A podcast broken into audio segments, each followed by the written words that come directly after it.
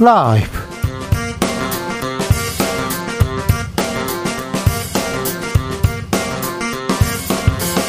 2023년 6월 22일 목요일입니다. 안녕하십니까. 주진우입니다. 약 150일 정도 남은 수능 킬러 문항이 문제다라고 하더니 일타 강사가 사회 악이라고 합니다. 학생들은 혼란에 빠져 있는데요. 도대체 공교육 혁신과 킬러 문항 일타 강사는 어떤 관계가 있는 걸까요? 사교육 걱정 없는 세상 킬러 문항 전문가와 함께 현장의 목소리 들어봅니다. 여야 대표가 국회에서 동시에 불체포 특권 포기하겠다 선언했습니다. 그런데 여야 행보 묘하게 엇갈립니다. 국민의힘 소속 의원들은 서약서 서명하고 있는 반면에 민주당 특 별히 당대표 주변에 있는 분들 반대 목소리 나옵니다. 왜 그런 걸까요? 김성태, 안민석 두 중진들과 짚어보겠습니다.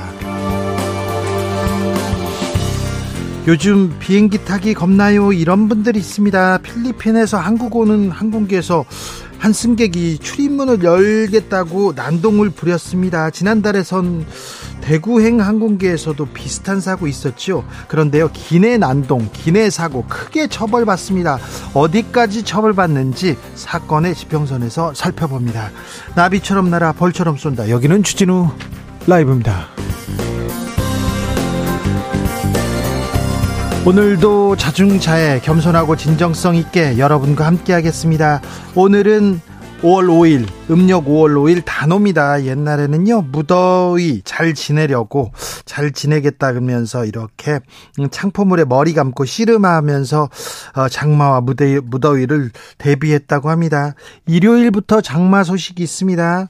음, 장마 준비해야 되는데 어떻게 여러분께서는 어떻게 장마 대비하고 있습니까?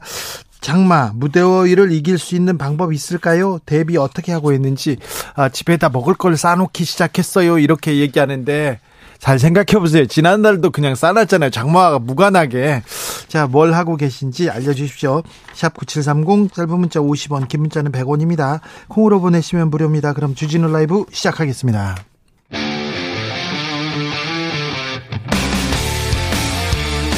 탐사보도 외길 인생 20년. 주 기자가 제일 싫어하는 것은?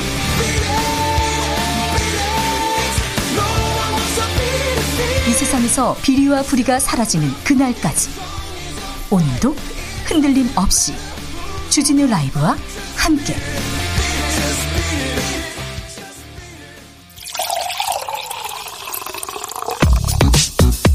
진짜 중요한 뉴스만 쭉 뽑아냈습니다. 주스 정상근 기자 어서 오세요. 안녕하십니까. 사교육 카르텔 이렇게 외치면서 정부의 압박 강도 점점 높아집니다. 네, 정부가 오늘부터 이른바 사교육 카르텔에 대한 집중 단속에 돌입한다라고 선언한 가운데 어, 오늘 교육부는 공정거래위원회, 경찰청, 서울시교육청과 경기도교육청과 함께 사교육 카르텔 부조리 범정부 대응 협의회를 구성해 회의를 했습니다. 어, 수학능력 시험과 6월 모의고사 등에서 출제된 이른바 킬러 문항이 교육당국과 사교육업체의 이권 카르텔이라고 보고 어, 지난해 초중고 학생 사교육비가 역대 최고인 26조 원으로 치솟은 배경에 바로 이 사교육 카르텔과 학원 허위 광고 등 부조리가 작용했다고 교육부는 보고 있습니다. 공정거래위원회, 공정거래위원회는 주로 검찰, 재벌, 재벌들을 다스리는 검찰 이런 얘기를 하는데요. 공정위까지 나섰습니다. 대체 뭘 단속한다는 거죠? 네, 일단 2주간 집중 신고 기간을 운영하는데요. 이 사교육 카르텔이라는 용어가 분명하지 않아서 어, 사교육, 사교 육계에서는 이 귀에 걸면 귀걸이식의 단속이 이루어질 수도 있다. 어, 이런 우려가 나오고 있다는 보도도 있었습니다. 네. 어, 일단 언론에서는 수능 출제 위원 출신을 학원에서 광고하는 방식이 아닐까 어, 이렇게 추정을 하고 있는데요. 네. 어, 사교육 업계에서는 입시 설명회도 하지 말자는 얘기가 나오고 있다라는 보도도 있었습니다. 하, 킬러 문항에 대해서 이주호 장관도 얘기했어요? 네, 이주호 부총리 겸 교육부 장관은 오늘 6월 모의고사 킬러 문항의 기준이 뭐냐라는 질문에 오는 26일 사교육 대책을 발표할 때 전부 공개할 것이라고 밝혔습니다. 어, 이주호 장관은 이런 것이 킬러 문항이라는 감이 올 수 있게 구체적인 사례를 공개하려고 한다라고 밝혔습니다. 킬러 문항 감이 온다고요? 도대체 킬러 문항이 뭔지 어, 잠시 후에 아, 킬러 문항을 만들었던 그런 전문가한테 이게 무슨 소린지 좀 물어보겠습니다. 공교육 정상화, 사교육비 절감, 이건 역대 정권에서 항상 외쳤던 내용입니다. 그런데 왜 어, 현장은 더 혼란에 빠졌고 더 불안한지 그 내용도 좀 짚어보겠습니다. 아, 경제가 걱정입니다. 수출 계속 어렵다고 합니다. 중국과의 관계 아, 여기에서 큰 어려움이 있는데요. 중국과의 교육에서 21년 만에 적자가 났습니다. 네, 지난해 우리나라는 중국과의 무역에서 21년 만에 처음 적자를 봤습니다. 한국은행 발표에 따르면 지난해 경상수지는 298억 달러 흑자로 2021년에 비해 흑자 폭이 절반 이하로 급감했는데요. 어, 특히 대중국 경상수지는 2021년 234억 1천만 달러 흑자에서 어, 지난해 77억 8천만 달러 적자로 돌아섰습니다. 300억 어, 달러 이상 줄어든 셈입니다. 반면 대미국 경상수지 흑자는 1년 사이에 455억 4천만 달러에서 677억 9천 5 천만 달러로 늘었습니다만 중국에서 줄어든 규모에는 미치지 못했습니다. 일본과의 무역은 어떻습니까? 네, 지난해 177억 달러 적자입니다만 이 적자 폭은 20% 정도 줄었습니다. 어, 유럽연합과는 경상수지가 적자였으나 지난해는 흑자를 봤고요. 동남아와는 흑자 규모가 많이 줄었습니다. 윤석열 대통령 프랑스에서 베트남으로 갔습니다. 네, 윤석열 대통령이 오늘 베트남을 국빈 방문했습니다. 윤석열 대통령 부부는 베트남 입국 후 의장대를 사열한 뒤 공항을 떠났고요. 베트남 동포들과의 간담회, 한국어 교육기관 방문 등이 예정돼 있었습니다. 어, 또한 동행 경제인들과의 만찬 간담회도 할 예정입니다.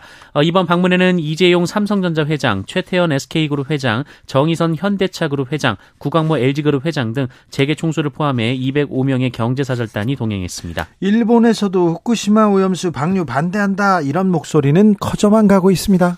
네, 일본의 전국 단위 어업 조합인 전국 어업 협동조합 연합회가 오늘 후쿠시마 제1원전 오염수 해양 방류에 반대한다라는 결의문을 채택했습니다. 4년 4년 연속으로 결의안을 채택을 했는데요. 어, 연합회는 일본 정부가 어민 지원에 500억 500억 엔 규모의 기금을 창설하고 어, 안전성 설명회를 여는 등 일부 조치는 긍정적으로 평가했으나 원전 사고 오염수 해양 방류는 세계적으로 경험이 없는 일인 만큼 어민들이 미래 불안을 떨쳐버릴 수 없다라고 지적했습니다. 어, 그외 에외 일본 현지 시민단체들의 반대 집회도 이어지고 있습니다. 지난 8년간 출생했는데 신고되지 않는 아이들이 2,000명이 넘는다고요?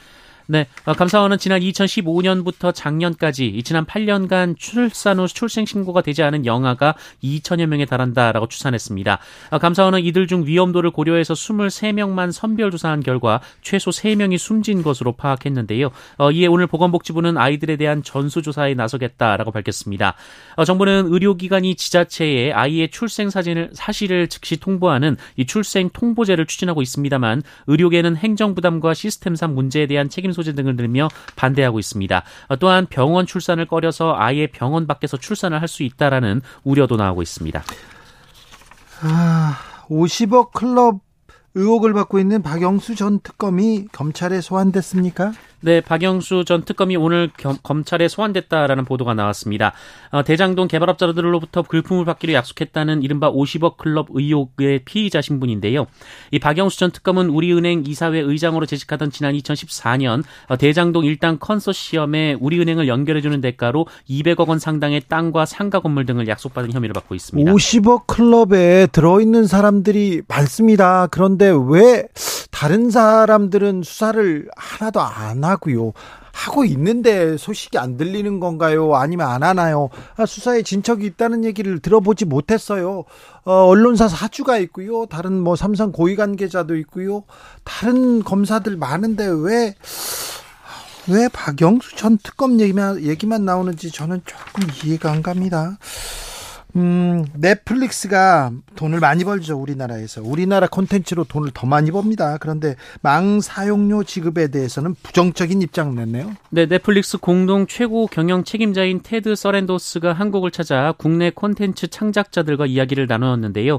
서렌도스 CEO는 기조연설을 통해서 향후 3년간 25억 달러를 한국 콘텐츠에 투자할 예정이라고 밝혔습니다. 한국 콘텐츠에 투자한다 하지만 한국 콘텐츠를 사가지고 더 많은 돈을 버는 거잖아요.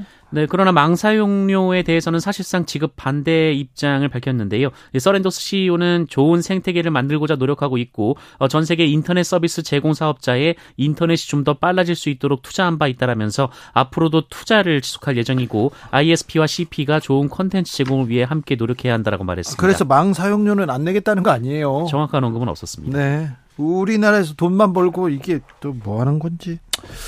내년은 365일이 아니라 366일입니까? 네, 과학기술정보통신부는 2024년은 윤년이 끼어 있어서 1년이 366일이 된다라고 밝혔습니다. 어, 그래도 주 5일제를 적용받는 노동자들은 올해보다 쉬는 날이 이틀 더 많아서요. 총 119일이 될 전망이고요. 어, 여기에는 22대 국회의원 선거일인 4월 10일도 공휴일로 포함됐습니다. 어, 내년에 가장 긴 연휴는 추석 연휴인데요. 9월 14일 토요일부터 18일 수요일까지 5일입니다. 네. 어, 사흘 이상 연속 휴일은 모두 5번으로 내년 1월 1일 이 새해 첫날 연휴가 토, 일, 월 어, 이렇게 사흘이고요. 네. 어, 설과 3일절 그리고 어린이날 연휴 역시 사흘입니다. 네. 어, 여기에 제주도는 4.3 희생자 추념일, 그 전북 정읍시는 동학 농민혁명 기념일, 어, 광주광역시는 5.18 민주화운동 기념일이 공휴일이 됩니다. 아, 네, 그렇군요. 아주 유용한 정보네요. 네. 네. 하루 더. 아, 이 소식 뭐 즐겁게 듣는 사람들 많았을 거예요. 일요일부터 본격적으로 장마가 시작됩니까? 네, 기상청은 오늘부터 24일까지 이동성 고기압의 영향으로 맑은 날이 이어지겠으나 20 일요일인 25일부터 장마철에 접어든다라고 밝혔습니다.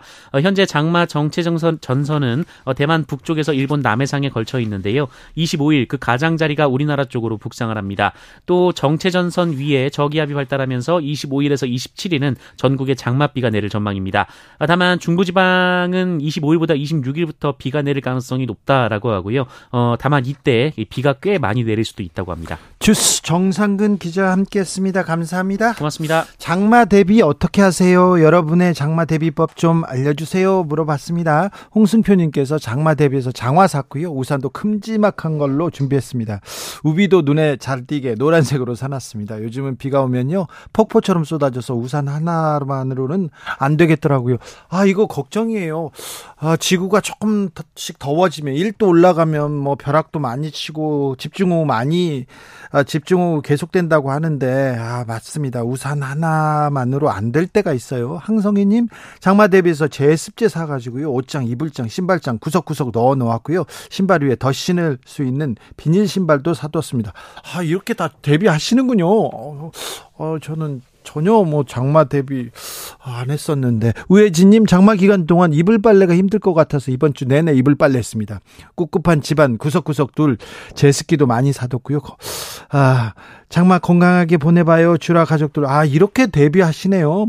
2399님 장마철에는 감자를 쪄서 먹는 것이 몸에 좋습니다. 10kg 주문했습니다. 자, 어, 장마에 감자가 좋다는 건 처음인데요. 알겠습니다. 오, 최수연님 장마철에는 하지 감자 찌고요. 팥칼국수 해주시던 어머니 생각납니다. 아 감자가 아 그러고 제철입니다. 제철이에요. 생각해보니. 0147님 11살 반려견 달봉이 비옷 샀어요. 전에 입히던 게 구멍이 나가지고요. 큰일 꼭 밖에서 보겠는데 비가 오나 눈이 오나 산책해야 되거든요. 올 장마 잘 보내겠죠? 아, 달봉이도 장마 잘 보내야 될 텐데. 주진우 라이브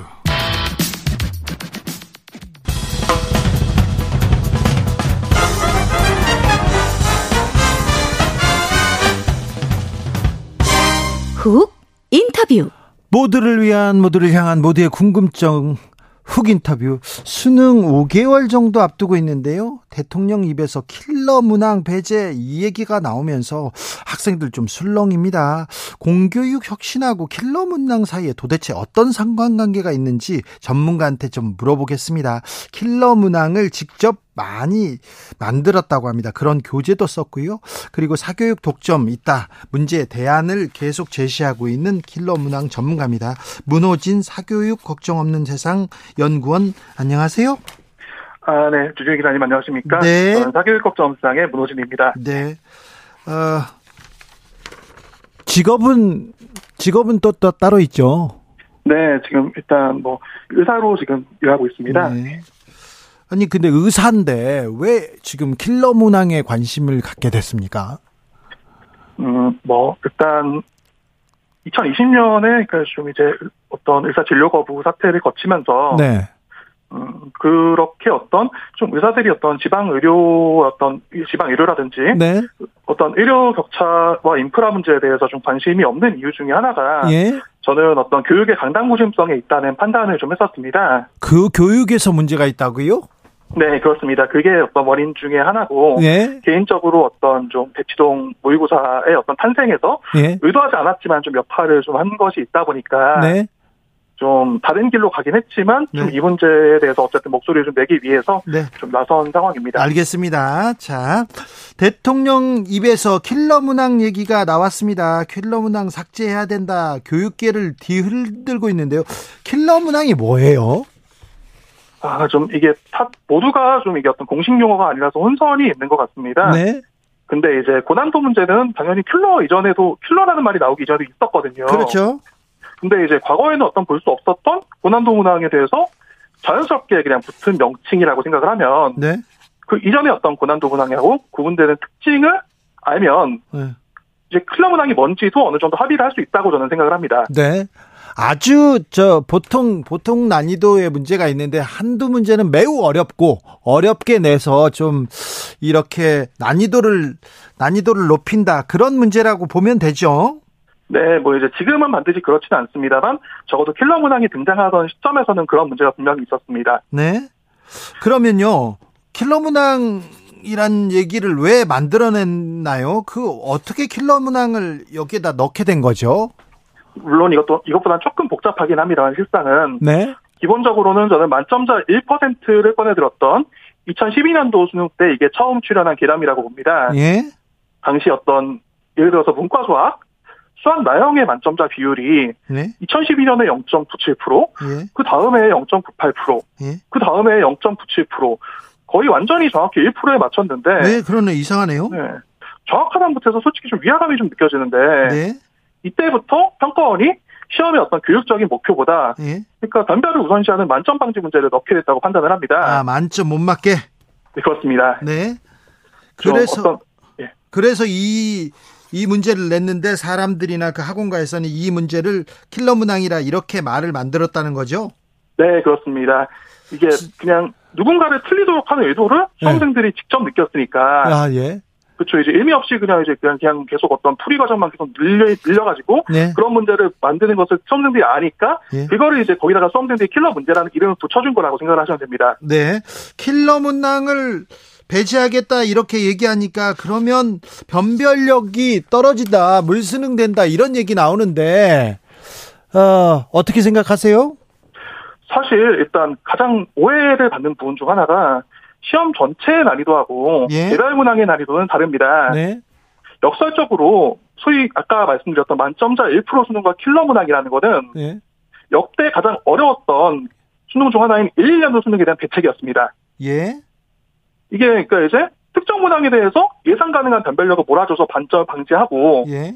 나머지 문제를 쉽게 내다 보니까 예. 시험 자체가는 오히려 훨씬 쉬워진 겁니다. 예. 그러니까 킬러 문제가 등장했는데 시험 자체는 쉬워진 것이죠. 아, 네. 그렇죠. 그러다 보니까 어떤 유형이 고정되고 좀 풀이가 복잡한 킬러 문제를 포기하고 예. 간단하지만 사실 기존 킬러에서 벗어난 문제를 내면 네. 오히려 좀 시험 자체는 전체적으로 어려워집니다. 예. 좀 좋은 예시가 예. 킬러 문제가 거의 없었음에도 시험 자체는 어려웠던 올해 유형물 평가 수학이었습니다. 그래요? 네 그렇습니다. 올해 좀 수, 모의 모의 능력 평가, 모의 시험이 조금 문제가 있었습니까? 그걸로 지금 대통령이나 교육부가 화난 거 아니에요? 음, 저는 사실 그건 점에 어떤 정치적인 문제에 대해서는 잘 판단을 못 하겠고, 예? 그냥 저는 이제 문항 전문가고, 문항을 네. 보고 그거에 대해서 판단을 내린 것일 뿐입니다. 네. 알겠어요. 자, 아무튼 킬러 문항 배제가 난이도 하락을 가져오는 건 아니다. 이렇게 봐야 되겠네요. 네, 반드시 그렇지는 않을 수 있다. 시험을 운영하기에 따라서 그렇게 말씀드릴 수 있을 것 같습니다. 킬러 문항 삭제되니까 이제 어, 학원 학교에서는 준 킬러 문항이 등장해서 비슷한 역할을 할 것이다. 이런 네네. 뭐 이런 그 학원도 생겼다 이렇게 얘기하는데 이거는 어때 어떻게 보십니까? 어 이게 정답률이 낮은 문제가 킬러 문제라고 하는 오해 때문에 네. 현장에서 이게 혼란이 빚어지고 좀 수험생들이 힘들어하는 거라고 봅니다. 네. 때문에 이제 당국이 이것만 명확하게 교통 정리를 해주면 학생들의 혼란도 많이 벌어질 거라고 생각을 하는데요. 예. 그러니까 준킬러라는 용어가 좀 유행하면서 네. 좀 학생들이 좀 어려워하는데 예. 준킬러하고 킬러는 기본적으로 구분되는 개념이 아닙니다. 예. 본질은 결국에는 어떤 비교육적인 변별 목적의 문항이 존재한다는 거고 예. 소위 말하는 준킬러 중에서도 앞서 말한 킬러 문항의 특성이 있다고 하면 예. 킬러 문항으로 보고 문제 삼는 것이 맞습니다. 네. 그리고 앞서 말씀드렸던 것처럼 어떤 정답률이 낮아도 킬러 문제라고 보기 어려운 문제도 있습니다. 네. 아까 유형무의 평가 수학을 예시로 들었었죠. 네. 거기서 이제 가장 좀 정답이 낮은 문제가 22번이었었는데 네. 그 문제는 사용되는 개념이 복잡한 것도 아니고 특별히 어떤 함정이 있지도 않아서 딱히 변별을 목적으로 출제한 문제가 아닙니다. 네. 그럼에도 이제 학생들이 좀 체감 시험에 어떤 체감 난이도 좀 높게 느끼다 보니까 정답이 낮아진 거다. 결과적으로. 예. 그렇게 생각을 하시면 될 것, 생각을 하시면 될 것 같습니다. 비교육적 목적의 문항 이 얘기는 또 어떤 얘기입니까? 그냥 뭐 틀려라 이렇게 내, 내는 문제가 있다는 겁니까? 그렇죠. 그러니까 어떤 그게 어떤 퍼즐화라고 저는 설명을 하는 편인데, 네. 그러니까 어떤 교육 과정의 개념이라든지 취지하고 무관하게 그냥 문제풀이 어떤 경우의 수를 복잡하게 만들어서 네. 그냥 그것들을 이제 좀 복잡하게 전개하고 네. 좀 풀어내야지 어쨌든 그러니까 좀 시간이 걸려서 풀어내야지 정답 정답을 낼 수 있는 그런 형태의 문제라고 생각하시면 될 것 같습니다. 근데 킬러 문항 이 문제 때문에 킬러 문항은 이거 학원 가야 풀 수 있습니까? 킬러 문항 때문에 사교육을 받는 학생들이 절대적으로 유리하다 이렇게도 얘기하는데요. 그렇죠. 근데 이제 약간 저는 이게 분명히 어쨌든 간에 제가 이제 시사인에서 다뤘던 기사를 생각을 해보시면 네. 그때 이제 강남의 특정 학원에서 의대 정시 합격자의 절반이 매출된다는 것은 명확하게 사실로 인정하고 가야 됩니다. 네. 그 당연히 그렇다 보니까 그 학원에 가야지 어쨌든 의대 어떤 의대, 의대 같은 곳을 가는 데 있어 굉장히 절대적인 유리함을 느끼는 것 같은 사실이고요. 예. 다만 어떤 킬러 유사문항만 어떤 가져간다고 해서 예. 수험 대비가 이루어질 수는 없습니다. 네. 그러니까 킬러 문제 그 자체는 어떻게 보면 학원의 비법은 아닙니다. 그래요? 네, 그렇습니다. 자, 의대 합격자의 절반이 한 학원에서 나왔다. 그러면서 수치를 이렇게 공개하셨어요. 네. 근데 이 학원에서 그러면 킬러 문항을 잘 풀, 어, 가르쳐 주고 그런 것이 아닙니까? 그러니까 정확히 말하면 킬러 문제의 존재 자체라기보다는 네. 그러니까 그 킬러 문제를 푸는 과정은 좀 굉장히 비직관적이고 고통스럽습니다. 네. 그런 과정들을 사실 그러니까 이제 그냥 대치동 바깥에서 체계적인 어떤 그거를 훈련 프로그램 없이 문제만 가져가서 가서 따라갈 수는 없는 겁니다. 그래요? 그렇습니다. 네. 그러니까 그러다 보니까 예를 들어서 제가 나중에 좀 말씀드리겠습니다만 찍어야 되는 것도 있고 예. 좀 아니면 이제 그냥 숫자를 그냥 대입해가지고 그냥 결과론적으로 푸는 것도 있고 예. 이런 식으로 각종 사실 어떤 좀 시험 그러니까 어떤 문항의 취지하고는 전혀 관계없이 시험의 기술 그렇습니다 시험의 기술들을 가르치는 것인데 네. 근데 이제 수험생이면 그래도 정석으로 문제를 풀려는 욕구들이 다 있습니다. 예. 근데 이제 그들한테 어떤 그런 찍기라든지 최적화는 굉장히 직관과 관성에 반하는 일입니다. 예, 실력하고는 상관없죠. 그렇죠. 그러다 보니까 그거를 관점을 뒤집어지고 그거를 이제 머리가 아니라 손으로 생각하게 하고 예. 그런 것들을 입력을 해줘야지 그 학원을 거쳐서 이제 수능에서 고등점을 받게 되는 거다. 그게 진짜 학원의 레시피다. 그렇게 생각을 하시면 될 것 같습니다. 그 학원에서는 특정 문제를 푸는 이런 방법들, 그런 비법, 꼼수 이런 것도 알려주고 훈련시킨다는 거죠. 네, 그렇습니다. 아, 그렇군요. 아, 예전에는 쪽집게 가해 이런 얘기가 있었는데 요즘은 이런 학원이 있군요. 그렇죠. 근데 이제 거기서는 어떤 그냥 쪽집게 과외로 그냥 이거, 이거, 이거 나온다라고 하면 그래서 이거, 이거, 이거 그냥 대기해가지고 그냥 외워서 들어가면 문제 점수가 잘 나오는. 네. 굉장히 좀 간단한 방식의 어떤 해킹이 이루어졌다고 한다면 네. 그러니까 사실 그 킬러 문제 자체는 킬러 문제가 어쨌든 간에 그러니까 이제 자체를 푸는 것만으로는 대지 수험 대비 안 되니까 예. 그거를 반복 숙달해서 어쨌든 여러 가지 좀 요령들을 거기다 덧붙여야지 고득점이 가능하다 보니까 네. 그래서 좀 대치동에 어떤 특별한 비법이 없다. 아, 네. 과거에 솔직히 과외하고 과외 이제 과외하는 좀 물론 이제 성격이 다르긴 하죠. 네. 그럼에도 불구하고 어쨌든 이게 좀 고득점을 받게 하는 기재가 있음에도 불구하고 어 인강을 들으면 되는데 왜 이게 이제 이제 이게 좀 대추동에서만 대비가 가능하다고 하냐 네. 이런 식의 반박이 가능한 것이라고 봅니다. 아 그럴까요? 킬러 문항을 삭제하면 사교육 네. 경감 대책이 될 수 있긴 합니까? 음, 일단 지금 저는 킬러 문제가 뭔지 명확하게 알게 이해를 하고 있습니다만 네. 좀 킬러 문항이 뭔지 지금 구체적인 정의가 잘 안 돼 있는 것 같습니다. 아, 일단. 아, 그, 네. 아, 지금 말씀하시는 분들도 네, 그렇습니다. 네. 그래서 그러다 보니까 좀 실효적인 좀 대책이 나오려면 구체적인 좀 문항 및 교육 과정 내용 그리고 좀 장기적으로는 전체적인 대입 제도하고 연계를 바탕으로 해서 종합적인 해법을 내놔야지 어느 정도 사교육 감감이 될 수 있지 않을까 저는 네. 그렇게 생각을 합니다. 그 점에서 좀 네. 저희가 좀 어떤 곧 다가올 2028 대입 개편 논의를 저희 사교육국정상에서 지금 하고 있는데 네. 그 점이 좀 특별히 좀 중요하고 좀 앞으로 좀 관심을 가져주겠다 당부를 좀 하고 있습니다. 그러니까요. 공교육 정상화자, 사교육비 절감하자 이런 얘기는 계속 외치고 있는데 사실은 논의조차 제대로 되지 않았어요. 교육개혁 해야죠. 아이들 언제까지 정글 같은 교실에다 학원에다가 밀어넣고 그냥 외워, 그냥 버텨 이렇게 하고 암기 과목만 이렇게 암기하는 것만 체크할 겁니까? 이건 좀 바꿔줘야 되는데 지금 교육부에서 이 기회에 이 기회에 사교육 카르텔 이렇게 없애자 하면서 학원 이렇게 단속하자 이렇게 나섰는데 네. 이런 대책은 어떻게 보세요 현장에서는? 음 일단 좀 당국의 당침이 정돈되지 않은 상태에서 네. 조금 유효한 규제가 가능할지 좀 걱정이 되긴 합니다. 네. 다만 어떤 저는 이제 어떻게 보면 당국이라기보다는 당사자들에게 좀 당부드리고 싶은 점이 있는데요. 네. 좀 앞서 설명드렸던 것처럼 준 킬러는 본질적으로 킬러하고 크게 다르지 않습니다. 네. 때문에 좀 바뀐 경향성에 대응하는 것처럼 포장하지만 좀 어떤 그런 식으로 팔아먹는 지금 어떤 컨텐츠들은 네. 그냥 사교육 컨텐츠 소비를 최대화시켜서 그냥 사교육 이익을 극대화하고 기존에 그냥 만들어 기존 경영에 맞춰서 만든 컨텐츠를 재고 정리하는 것에 불과합니다. 네. 저는 좀 사교육 관계자들하고 자주 소통을 하는데 지금 이들도 좀 전혀 지금 감을 못 잡아서 갈팡질팡하고 예. 심지어 저한테 이게 뭔 상황이냐 물어보기도 합니다. 예. 그러다 보니까 좀 저는 사교육 콘텐츠 사이트를 잘 아는데 좀 구체적인 경향은 9월 모의평가가 공개된 이후에나 명확해집니다.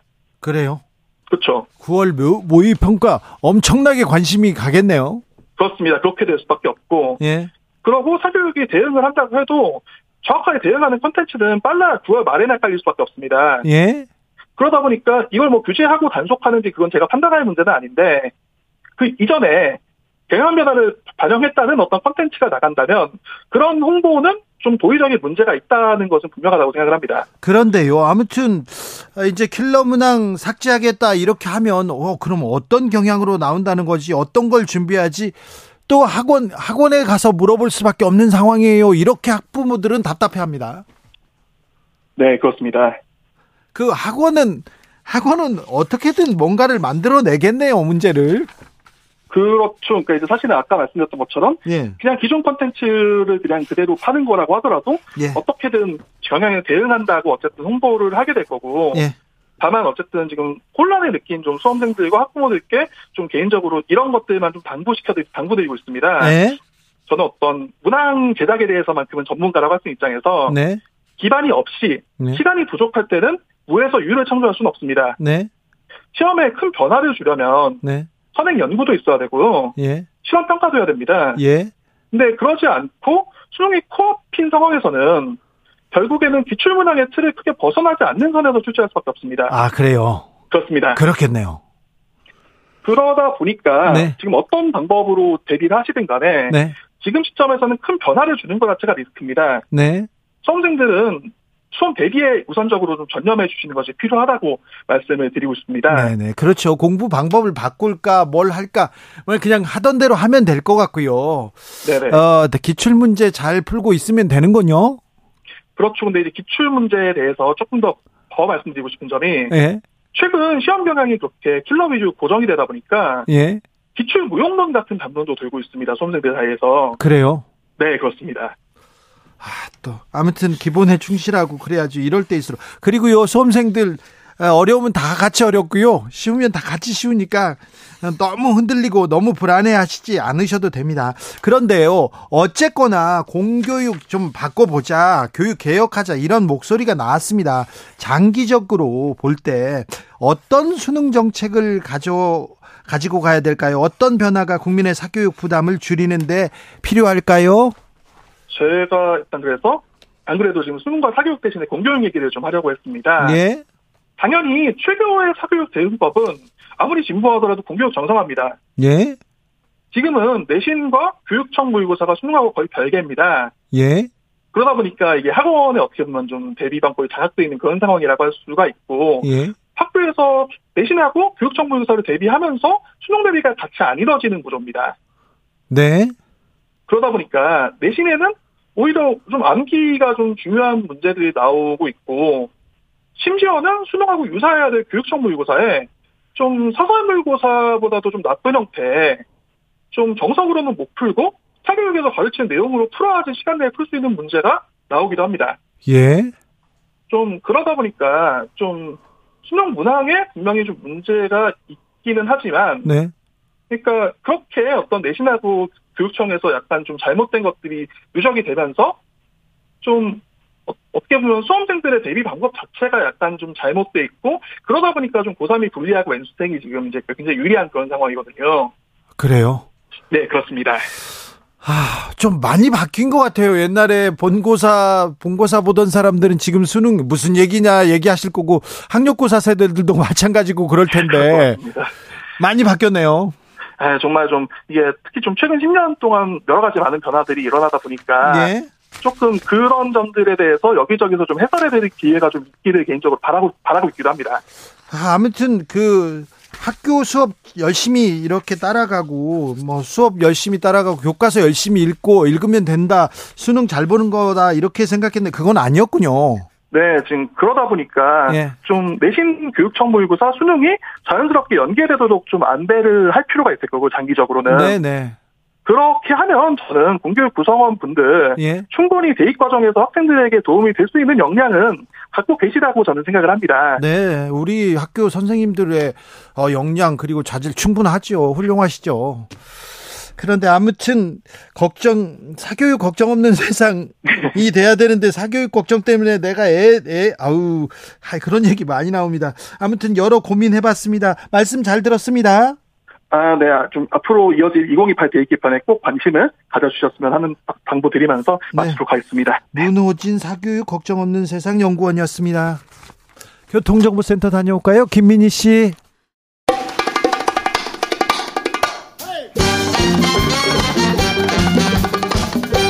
지금 우리가 꼭 알아야 할 뉴스 평범하지 않게 선견 버리고 깊고 넓게 분석해 드립니다. 사건의 지평선. 사건의 지평선 함께할 두 분 모십니다. 주진우 라이브 이슈 팀장 김한 한결의 기자. 안녕하세요. 오늘은 특별한 법조팀장 모셨습니다. 한국법 전문가입니다. 송희라 변호사님. 네, 안녕하십니까. 네. 사건 번호 062 오늘의 사건명은 비행 중에 기행, 타인에게는 악행. 이거 하면 안 돼. 이 얘기를 좀 해보겠습니다. 요즘 비행기 타기 무서워요 하는 분들 있는데 자, 이슈 팀장의 브리핑으로 네. 시작합니다. 네, 아직도 뭐 이 사건 생생히 기억하실 텐데요. 네. 지난달 26일이죠. 제주에서 네. 출발해서 대구로 오던 아시아나 항공기에서 네. 어, 비상탈출구 출입문을 여는 사건이 발생을 했습니다. 네. 뭐 당시에 타고 있었던 사람들이 영상으로 찍기도 하고 생생한 이제 화면들이 전해져서 네. 아 비행 도중에 문이 열리는 게 저렇게 위험한 일이구나. 그렇죠. 영화를 너무 많이 보셨나 네. 봐요. 미션 임파서블 안 됩니다 이거. 그게 이제 위치가 이제 착륙하기 10분 전이어서 굉장히 상대적으로 낮은 고도에 있을 때였습니다. 원래 이제 비행기가 압력이 있기 때문에 안 열린다. 예, 고고도에서는 문이 안 열리는데 이게 낮은 지역이 한 200m 정도 상공에서 문이 열렸는데 그래도 안 열려야 되는데 네, 열렸어요. 어쨌든 어 이 시속 이제 260km 속도로 하강하고 있던 도중에 서 타고 있던 승객들 이 이제 굉장히 많은 승객들이 뭐 과호흡 증후군이라고 불리는 호흡 곤란 증상 네. 뭐 이런 것들을 했고 그 호소했고요. 항공사가 추산한 수리비가 지금 6억 이상입니다. 네. 그래서 이 남성은 지금 항공보안법 위반 혐의로 구속 기소된 상태입니다. 이런 사건이 또 있었어요? 네, 얼마 전에 또 있었는데요. 비행 중인 여객기에서 한 10대가 비상문을 강제로 열겠다고 이제 난동을 벌인 거예요. 그런데 나중에 조사를 해보니까 어 이제 마약류를 이제 한 혐의가 있는 것으로 포착이 돼서 지금 도, 그 조사를 하고 있는데요. 도주할 우려가 있어서 이 소년인데 10대 어 구속을 지금 한 상태입니다. 어 이 이제 10대 소년은 어 전날 오전 5시 반쯤에 필리핀 세부 공항에서 출발해서 인천 국제공항으로 오던 제주항공 여객기에서 비상문을 열려고 시도를 했는데 왜 이렇게 됐냐? 뭐 왜 그렇게 했냐라고 했더니 뭐 답답했다. 뭐 대한민국 권력층에서 공격을 받는 느낌이 들었다. 이런 좀 횡설수라는 답변을 내놓기 내놓았고요. 다행히 앞선 이제 아시아나 비행기 예, 사고와는 달리 높은 고도에 있을 때 이제 시도를 했기 때문에 문이 열리진 않았고 이제 제압이 됐습니다. 네. 마약을 투약한 혐의까지 겹쳐졌는데. 네. 자, 항공법 전문가이신 송리라 변호사님, 이거 하나 물어보고 갈게요. 네. 항공사가 추산한 수리비 6억 원 이상이다 이렇게 했는데 이거 너무 많이 부풀린 거 아닙니까 이거? 아, 네, 일단은 그 항공 철도 사고 조사에 관한 법률을 살펴보면은요. 그 네. 항공기 사고가 발생을 했을 때그 네. 그 기장이라든지 항공기 소유자, 그 다음에 그 관련자 등이 사고에 대한 보고를 하도록 되어 있습니다. 그러면 네. 이제 국토교통부에서 그 사고 조사를 접수를 하고 그 항공 철도사고조사위원회에서 그 사고 자체를 이제 조사를 하도록 되어 있거든요. 네. 그럼 이제 기체 결함이라든지 어떤 원인 때문에 사고가 발생한 건지를 특정을 해야지 되기 때문에 네. 그 기술적으로 전문적인 지식이 있는 그 조사단이 파견을 해가지고 그 수리된 그 기체 결함 부분, 그다음에 네. 파손이 됐으면 파손된 음. 부분에 대해서 이제 그 조사를 하고 이제 조사 보고서를 작성을 하게 됩니다. 그래서 그, 지금 근데 전문가들이 파견돼 가지고 조사 보고서 작성하는 동안 밥도 비싼 거 먹고 어, 좋은 호텔에서 지내면서 그런 비용도 많이 들어갈 것 같은데요, 제가 보기에는. 아, 뭐 그럴 수도 있기는 한데 보통 네. 이렇게 사고가 발 발생하게 되면은 조사 네. 보고서가 하나만 나오는 것은 아니고요. 음, 예. 이 사건 같은 경우에도 이제 국토교통부에서 자체 조사를 하겠지만 네. 항공사에서도 자체 조사를 할 것으로 보이고요. 네. 그다음에 이제 항공사가 그 기체에 대해서 보험을 가입을 했을 것으로 추정이 되기 때문에 그 보험사도 이제 자신들의 사도 그 손해 사정사를 투입을 해가지고 그 손해액에 대해서 추산을 할 것으로 보입니다. 변호사님, 네. 네. 그래가지고 이제 할 텐데 네. 변호사님 항공기, 비행기 안에서 추태를 부리거나 이런 범법 행위하지 않습니까? 그럼 네네. 네. 매우 엄한 처벌을 받습니다. 네, 네. 네.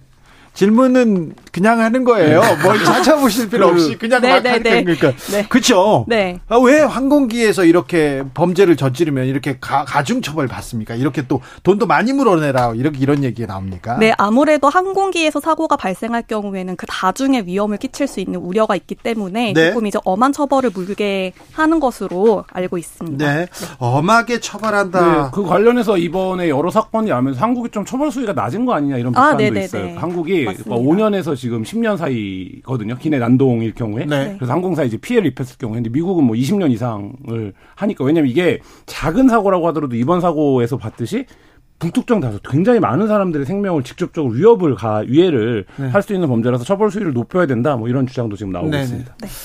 음, 어, 제가 들은 얘기입니다만 네. 들은 얘기입니다.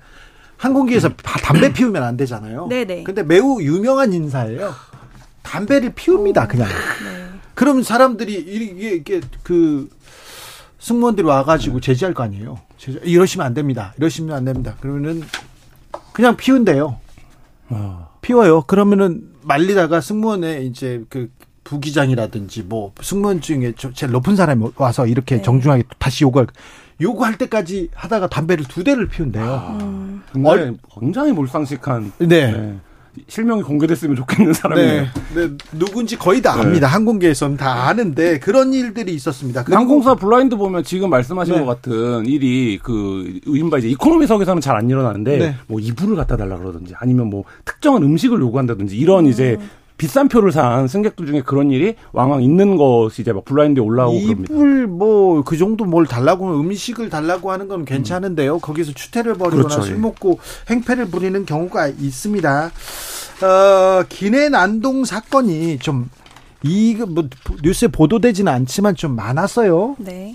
네, 뭐 굉장히 좀 여러 건들이 보도가 돼서 요새는 특히 이제 SNS에 찍혀요. 네. 타고 있는 사람들이 찍기 때문에 이제 문제가 되는데 중소기업 대표의 2세로 알려진 사람이 이제 네. 베트남에서 하노이에서 비행기를 타고 오다가 추태를 부린 거예요. 네. 뭐 반찬을 갖고 뭐라고 하기도 하고 반찬을요? 네, 왜 나한테 뭐 반말을 하냐? 뭐 네. 이렇게 이제 얘기를 하기도 하고 이게 굉장히 많이 벌어지는 일입니다. 이게 이 고충을 호소하는 어, 승무원들이 굉장히 많아요. 그러니까 네. 반말을 한다든지 제공되지 않는 거를 요구한다든지 네. 뭐 이런 부분은 그러다가 갑자기 뭐 괴성을 지르고 손으로 뭐 항공기 벽을 치고 뭐 이런 사건이 있었고 이를 이제 승무원이 제지하니까 이 승무원도 같이 폭행을 하는 뭐 이런 오, 사건이 있었습니다. 우리나라 항공사에서 그랬을 네. 거예요. 외국 항공사한테는 뭐 이렇게 못할 거요. 근데 이때 굉장히 유명한 사람이 한 명이 등장을 합니다. 네. 누구냐면 어 유명한 팝 가수죠. 리처드 막스가 리처드 막스가요? 네, 승객이었는데 네. 같이 승무원들과 이 사람의 난동을 제지해서 이게 굉장히 좀 SNS에 널리 퍼졌던 사건입니다. 엄히 처벌해야죠 이런 사람들.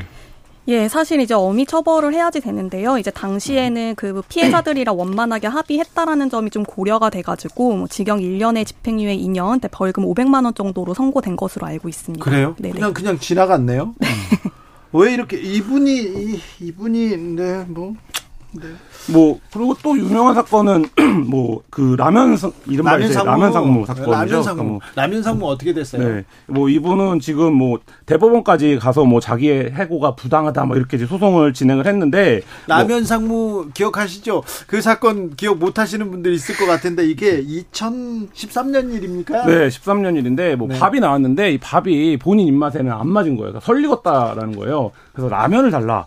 라면을 끓여왔는데 저 비즈니스석을 타면요 라면을 끓여줍니다. 네. 라면을 끓여주는데 그 라면이 맛있습니다. 네. 그래가지고 라면 끓여와라 얘기를 했는데 네네. 그래서 라면도 또 입맛에 안 맞다. 물이 많다, 짜다 네. 이렇게 얘기를 하면서 수차례 이제 라면을 다시 끓여오라 이렇게 하다가 결국에는 어, 라면을 가져온 승무원의 머리를 어, 앞에 있던 잡지를 말아갖고 때립니다. 어... 네, 그래서 이런 몰지각한 네, 뭐이 부분과 관련해서 이제 굉장히 좀 이게 유명해졌고 예? 다 미국 사법 당국이 이 사실을 인지하고 입국을 거부합니다. 예? 그리고 어, 이 사람 결국 돌아오는데 사건이 알려지면서 이때 아마 이 무렵에 처음으로 아 갑들은 한국 사회에서 갑으로 사는 갑질. 사람들은 네. 이렇게 횡포를 부리냐 네. 이런 이제 공분이 일었고 회사가 해고를 했어요. 예? 그래서 이제 이거에 불복 소송을 제기해서 소송을 했는데 법원은 어, 이 소송을 모두 받아들이지 않았습니다. 네. 참 라면 상무. 네. 그러니까 이분도 좀 강, 엄하게 처벌 받았어야 되는데 처벌 처벌 받았어야 되는데. 네, 뭐 회사를 안 다니는 거 정도로 정리가 됐는데, 그러니까 이 사건을 계기로 해서 승무원들에게 갑질을 하는 이런 일들이 이후에 아 이게 중대한 어쨌든 사회적인 공분을 사는 범죄가 될 수 있다 이런 이제 여론을 촉발시켰던 계기가 됐던 사건이었습니다. 변호사님 우리나라 처벌이 좀 약해요. 외국은 굉장히 엄하게 경 아, 뭐 기내에서 난동 아, 부리지 그럼요. 않습니까? 그러면요 기내에서 크게 목소리를 내지도 않았어요. 네. 제가 보기엔 그런데 어, 그 승무원하고 막 다투더라고요. 그런데 어떤 얘기가 오, 가더니 비행기가 내렸어요. 착륙했는데 착륙했는데 좀 잠시 기다려달라고 하더니 그 경찰들이 아니, 들어와서 바로, 바로 수갑을 차가지고 가는 네. 경우를 봤어요. 제가. 네, 네. 근데 우리나라는 그렇진 않죠. 네, 뭐 아직까지는 뭐 그렇게까지 강력하게 제압이 되거나 뭐 네. 엄하게 처벌되거나 이런 사례가 있는 네. 것은 아닌 것으로 알고 있는데 지금 최근에 발생한 그 두 건의 그 비상문 개문 네. 사고, 개문 시도 사고 요것 때문에 지금 굉장히 많은 우려를 하시는 분들이 늘어나고 있고 또 모방 범죄에 대해서도 걱정하시는 음. 분들이 굉장히 많기 때문에 그러니까요. 네, 이런 분위기가 고조가 되다 보면은 이제 그 처벌 수위도 점차 강화되는 쪽으로 개정이 음. 되지 않을까 예상을 하고 있습니다. 저도 네. 이번 방송 준비하면서 이제 그 비행기 사, 어디 문이 열렸나를 찾아보니까 저도 비행기를 탈 때마다 어, 저 문을 누가 열면 열리나 이 생각을 항상 했던 자리더라고요. 그런 생각을 왜 해? 아 근데 이게 근데 문이, 그런 생각 돼요. 네, 그러니까 거기 한 명밖에 네. 안 앉고 승무원은 옆에 동석도 네네. 안 하고 이런 자리여갖고 네. 근데 지금 말씀하신 것처럼 이 일이 너무 떠들썩해져서 혹시라도 이 10대 소년도 답답해서 그렇죠. 문을 열어보려고 네. 했다라는 건데, 예, 그러니까 모방 범죄를 막을 방법이 좀 필요해 보입니다. 착륙했을 때도 그 거기 건드리거나 아, 물어보면 안 됩니다. 네. 이제 더 좀 각별히 좀 잘 아, 대비해야 될 것 같습니다. 3716님께서 항공사 오너 일가는 땅콩 가지고 뭘 해도 더 엄한 처벌 안 받았잖아요. 얘기하는데 땅콩 해양 얘기를 안 할 수가 없네요. 이 사건도 좀 네. 알려주십시오. 가장 유명한 항공기와 관련된 한국사에서 가장 유명한 사건이 아닐까 싶은데요. 네. 이른바 이제 땅콩 해양 사건이죠.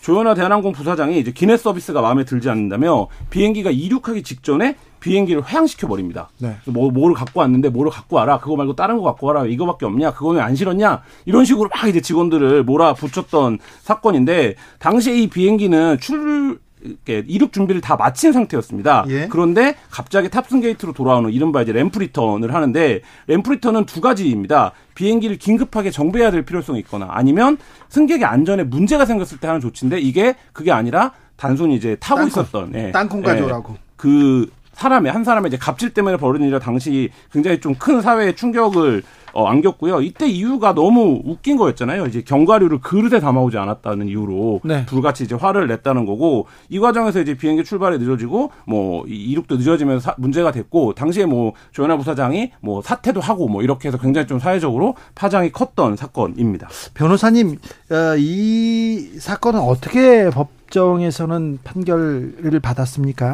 네, 일단은 뭐 결론적으로 말씀드리면 대법원은 2017년 12월 21일 당시 항공보안법 위반 그리고 강요, 업무방해 등 혐의로 기소된 조연아 전 대한항공 부사장에 대해서 징역 10월에 집행유예 2년을 선고한 원심 판결을 확정을 했는데요. 여기도 집행유예입니다. 네, 네. 그 여기서 이제 가장 쟁점이 됐던 것이 바로 항로 변경죄가 쟁점이 좀 됐었습니다. 네. 네 기자님께서 이제 앞서서 설명을 해주신 대로 그 조연아 전 대한항공 부사장이 계류장을 떠나서 이제 유도로까지 이동 중이던 항공기를 다시 비행기 탑승구로 되돌아가게 한 행위. 네. 요게 이제 항로 변경죄에 해당을 하느냐 이제 요게 문제가 됐는데 대법원에서는 이제 요거를 무죄 취지로 판단을 음. 했습니다. 그래서 그 이유에 대해서 조금 이제 설명을 좀 드리면은요.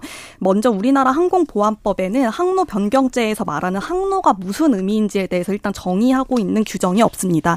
그렇기 때문에 이런 경우에는 사전적 정의나 아니면 항로에 대한 일반적인 용법을 참고를 해가지고 어, 판단을 해야지 되는데 다른 여러 가지 것들을 살펴봐도 항로는 하늘 하늘길을 의미를 하는 것이지 이제 지상의 길을 의미한 예를 찾아볼 수 없다라는 것이 이제 대법원의 결론이었고요. 이제 이러한 견지에서 피고인이 여객길을 계류장과 유도로 사이에서 그 지상에서 옮긴 거는 하늘길을 변경한 거에 해당하지 않는다라고 해가지고 요 항로 네. 변경죄에 대해서는 무죄로 어, 저도 이때 이 사건을 됐습니다. 취재를 했었었는데 네. 이때 굉장히 법률적으로 방어를 잘한 사건이에요. 그러니까 지금 변호사님이 말한 쟁점을 만들면서 어, 그러니까 법원에 그거를 쟁점화하면서 이제 말하자면 빠져나간 측면이 취재 기자 입장에서는 좀 있다고 음. 보여지는데 그럴 수밖에 없었던 이유 이 사람이 한국에서 가장 항공 권력 중에 네. 힘이 센 집안이기 때문에 사실 이제 가능하지 않는다. 만약 일반 승객 때문에 이런 일이 벌어졌다도 법원이 같은 판단을 했을까 이거는 당시 취재란 입장에서는 좀 의문이 듭니다. 미국 같았으면 그때 바로 수갑 차서 이렇게 구속되고요. 네. 그 다음에는 뭐 사회적 이게 집행유예로 끝나지는 않았을 거예요. 네.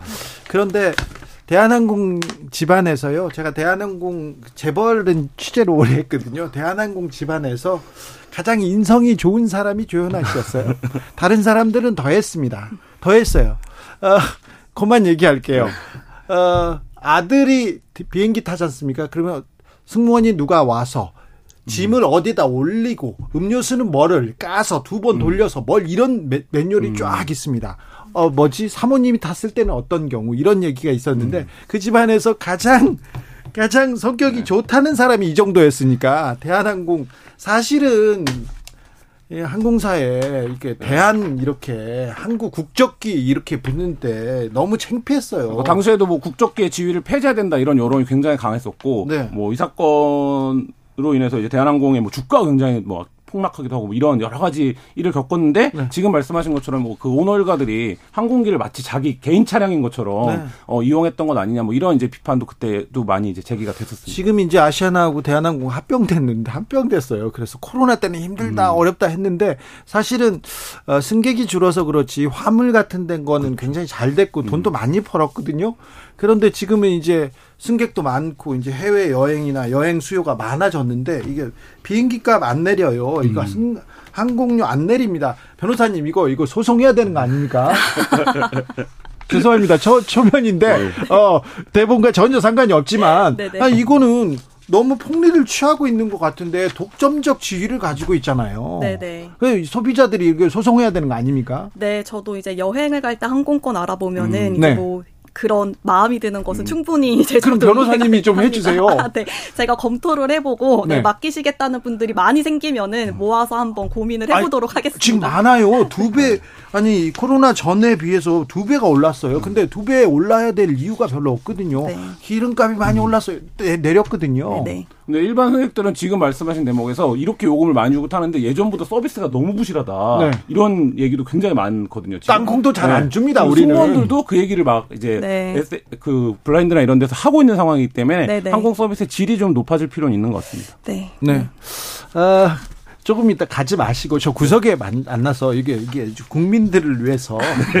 이 항공사 이용객들을 아. 위해서 좀 이 소송했으면 좋겠어요. 네. 변호사님, 네 어떻습니까? 아, 네 저도 할 수 있다면 할 수 뭐 하면은 좋겠다라는 생각이 드는데요. 네. 근데 이제 뭐 제가 항공사 편을 드는 것은 아니지만 이제 저도 소비자 입장에서 네. 코로나 시국이 많이 완화되고 있는데 왜 아직도 그 비행기 좌석 수가 좀 제한이 되어 있는 것 같고 음. 그래서 이제 뭐 가격적인 측면도 조금 이제 좀 내려오지 않는 것 음. 같고 왜 이제 이런 문제가 발생을 하는가 이제 고민을 한번 해보니까 예. 그 항공 그 당시에 이제 좀 휴직하셨던 승무원분들도 많이 계시고 하셔가지고 항공 편수를 이제 갑자기 늘리기에는 좀 준비가 되지 않는 측면이 있다 여러 가지 측면으로 자, 이제 준비는 그런 말씀도 하시긴 회사, 하시더라고요. 네, 회사 네네. 사정인데 네네. 항공사분들이 많이 출근을 안 하면 원가 절감 그럼 인건비는 줄었잖아요. 네네네. 근데, 근데 왜 가격이 내리지 않느냐? 그렇죠. 왜 네네. 우리가 티켓을 더 그게 비싸게 사야 되는지. 네네. 저는 근데 소비자 운동 차원에서 놓고 보면 항공료 네. 티켓이 정해지는 메커니즘을 소비자들이 전혀 모르잖아요. 그래서 같은 티켓이 어떤 날은 비싸고 몇번 아, 검색을 해보면 더 비싸지고 누구는 100만 원 주고 사고 네. 누구는 50만 원 주고 사고 네, 누구는 딴것만 먹고 그런 그 상품이 사실 별로 많지 않은데 네네. 그 부분이 좀 시장에 합리화되는 것도 한 방안이겠다 이런 생각해봅니다. 네. 네. 여기는 의식의 흐름대로 진행되는 네. 그런 방송입니다. 네. 오늘 반갑습니다. 송미라 네. 변호사님, 김한 기자 감사합니다. 네, 감사합니다. 감사합니다.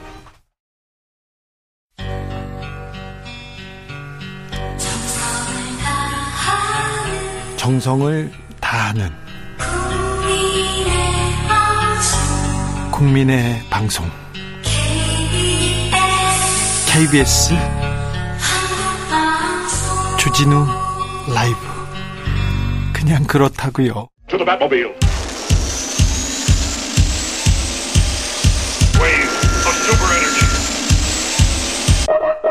주 기자의 1분 윤석열 대통령이 북한 엑스포 유치와 경제 외교 등을 위한 프랑스와 베트남 순방길에 올랐습니다.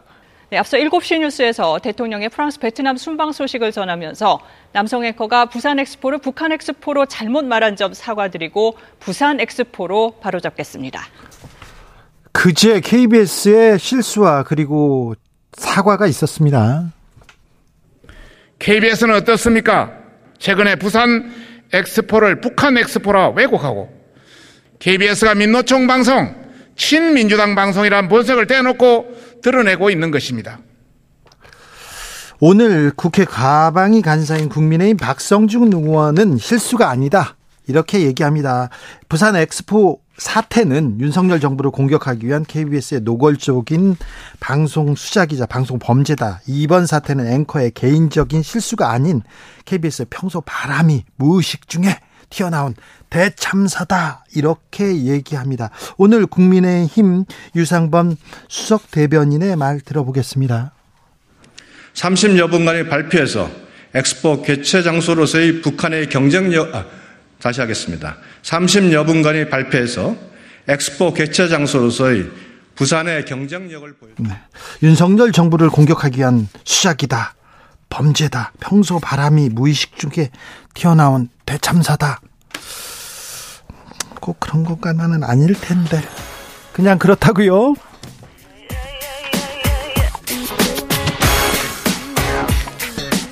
브리트니 스피어스. Oops, I did it again.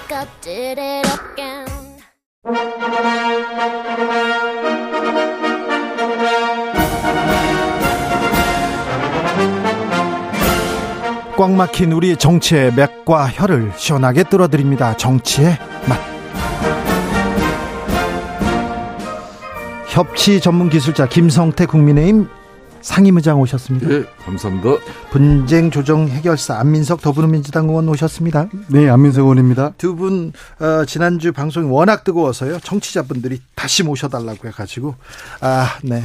오산에서 한 50명씩 움직였는 것 같아요. 김성태 의원님 강서에서 한 100명 정도 이렇게 얘기하신 것 같았어요. 뜨거웠습니다. 오산을 우습게 하면 오산이고요. 아니 무슨 오산 시민들이 네. 그런 식으로 아니 오산 뭐 시민들이 더 장난치지 않습니다. 네, 더, 더 열, 열광적으로 좀 보고 있다 이겁니다. 음, 뭐. 네. 아니 오산 시민들이 네. 이제 우병우 전 박근혜 그렇죠. 정부의 수석이 예. 안민석 아, 지난주 저 말씀하셔가지고 오산이 그냥 또 덜썩 안민석 의원의 킬러가 될 수도 있다는 음. 그런. 어 근데 누가 그런 얘기 뭐 하더라고요. 그런 조바심에 지금 아마 안민석 의원 지지층에서 난리가 좀 난 거. 당연히 네. 윤석열 정 권에서 안민석 잡으려고 할 것이고. 네. 그러면은 전략 공천을 할 가능성이 있고. 그렇죠. 그러면은 검찰 추진 중에서. 네. 검사 출신 중에서 안민석에게 한을 품고 있는 사람이 누굴까? 네. 그걸 갖다가 지난주에 그 그렇죠. 그 저 숨은 카드를 네. 김성태 의원님이 부스 꺼내셔 가지고 예. 오산이 좀 시끄러워요. 아, 네. 우병우가 오느냐 안 오느냐. 아직까지 총선은 9개월 넘게 남았고요. 예. 어, 국민의힘에서 전략 공천 지역을 아주 전혀 검토도 안 하고 있습니다. 지금은요? 또 윤석열 정권에서 정부에서 안민석 의원을 쉽게 말하면 킬러 대상으로 음. 교체 대상으로 목표본을 정해놓고 거기에 전략 공천을 할 것이다. 그렇게 그 전략 공천은 검사 출신 중에 가장 강력한 카드가 될 것이다. 그렇게 그게 오병우다. 이렇게 또 이렇게 풀어내는 건 안 맞아요. 아니, 그냥 근데, 내가 한 것은 그때는 네. 그 이야기잖아요. 조국이 또 출마하냐. 네. 예? 그럼 또 조국이 출마하면 우병우는 뭐 하냐. 그렇게 돼서 우병우는 아마 출마하면은 자기 고향 TK 영주가 아니라 오산 가서 네. 안민석 의원에게 본인이 제대로 덤벼들어야 된다. 그 그러, 그 얘기, 그 얘기 아니, 근데 뭐 그럴싸해요. 그래, 우병우와 안민석 한 빅매치 한번 보고 싶다. 그렇게 생각하는 사람 많습니다. 근데 솔직히 그 우병우 전 수석 같은 경우는 정치 개혁은 아주 일천해요. 네. 오선의 안민석 의원하고 이렇게 이제 갖다 붙으려면 지금부터라도 본인 스피커 털어대고 네. 어, 또 과거에 본인이 억울하게 당한 그런 부분에 대해서 안민석 의원에게 시비를 좀 걸어야죠. 그래야 됩니까? 그런데 이렇게 뭐 순진하게 가만히 있으면. 그런데 이제 한때는 말이에요. 그 김원혜 수석이 오산 나온다고 그런 이야기가 또 오산에 또 퍼졌어요. 몇 달 전에. 그 저는 타깃이 있어요. 지난 사선 때는 16년도에는 공천위원장 했던 분이 그다음에 누굽니까? 그 대구 이양구 전에. 그렇죠. 그분이 오산하고 뭐 정청래에 있는 마포하고 몇 군데 찍어가지고 박영선 그렇게 해가지고 자객 공천을 하겠다. 그렇게 또 언론에다 이야기를 한 적이 있고요. 네. 뭐 이번에도 그렇게 전략 공천을 국힘에서 한다면 오산을 우습게 보면 오산입니다. 오산 시민들이 제가, 제가 생각할 때는 그렇지 않을 거예요. 그냥 안민석 의원께서는 평소 실력대로 내년 뭐 총선 준비하시고 더군다나 뭐 또 친명계에 지금은 핵심이시니까 공천에는 큰 문제가 없을 것 같고. 네. 본인이 뭐 하여튼 간에 잘 수성을 하셔야 되겠죠. 근데 뭐 우리 당 입장에서는 자 안민석 의원 가지고 그렇게 크게 시비 걸 이유는 없습니다. 자 알겠습니다. 제가 친명계 핵심은 아니에요. 아, 그래요. 그 단지 당원들이 뽑은 당 대표에게 힘을 실어주고 네. 당 대표를 당원들과 함께 지키고 지금 네. 현재 이 무도한 검찰 정권과 함께 네. 맞서는 그 일을 뭐 다선으로서 알겠습니다. 좀 더 열심히 할 뿐입니다. 알겠습니다. 안민석 의원님 얘기는요 별로 관심이 없습니다. 네. 자 지금 이제 다시 가겠습니다. 자잘 정리하시네. 어, 이재명 그리고 2대1 아니 2대 1이네 보니까 이재명 그리고 또김 어, 김기현 대표까지도 불체표 특권 포기하겠다 이렇게 선언했습니다. 그런데 민주당과 국민의힘 좀 이 불체포 특권을 바라보는 시선이 약간 좀 다릅니다. 어찌 된 건가요, 안민석 의원님? 이재명 대표가 불체포 특권 포기했다는 것은 네. 이제 결단을 한 거예요. 정치인 결단을 한 거예요. 예. 어, 영장 청구 해라. 예. 어, 당당히 심사 받고서. 네. 근데 이제 여기서 검찰이 고민에 지금 빠졌을 겁니다. 예. 불구속되면은 이재명 대표가 일종의 면죄부를 받게 될 것이고 구속되면 어떻게 했습니까? 거의 밀란이 일어날 겁니다. 그래서 검찰이 이러지도 못하고 저러지도 못하는 그런 딜레마에 빠져 있을 텐데 저는 그렇게 생각합니다. 빨리 검찰이 영장을 쳐라. 이런저런 논란 일으키지 말고 예. 그런 이재명 대표의 결단이 평가를 받으니까 이제 국힘 김기현 대표가 조금 당황한 나머지 우리 민주당 전원들에게 불체포 특권 서약하라라고 하거든요. 예. 이거 우리가 받을 받기 굉장히 어렵습니다. 왜냐하면 지금 그렇게 만약 하게 되면은 저희 지금 리스트에 오른 의원들 줄줄이 잡아갈 텐데요. 이게 현실입니다. 자, 그래서 이제 이재명 대표의 지난 19일 날 네. 어, 국회 본회의장에서 이제 대정부 연설을 통해 대국민 연설을 하면서 네. 불체포 특권을 애초 원고에도 없는 내용을 본인이 전격적으로 입장을 발표를 했단 말이에요. 네. 어, 저는 뭐 그 내용을 듣는 순간 아 대한민국 정치가 이제 좀 달라지겠구나. 어, 어, 그래서 상당히 용기 있는 결단이고 결심이다. 이렇게 이제 봤는데. 네. 이게 불과 3일 만에. 네. 2, 3일 만에 민주당이 완전 이게 그건, 어, 이재명 대표 자신의 그냥 정치적인 판단이고 결심이고. 네. 선언적 의미로 뭐 이렇게 끝나는 것이지 나는 아냐. 벌써 이제 돈봉투 사건의 핵심인 지금 전당대회 핵심 송영길 전 대표 송영길 전 대표 같은 경우도 무슨 소리 하는 거냐. 어? 그건 혼자 생각이다. 이런 거고. 어, 추미애 전 대표 같은 경우는 아, 좋은 결심이다. 이렇게 하고. 좀 전에 안민석 의원께서도 저런 또 입장이라는 거예요. 예. 그래서 이제 김기현 대표가 이제 오늘 이제 불체포 특권 포기 계약서를 제안했지 않습니까?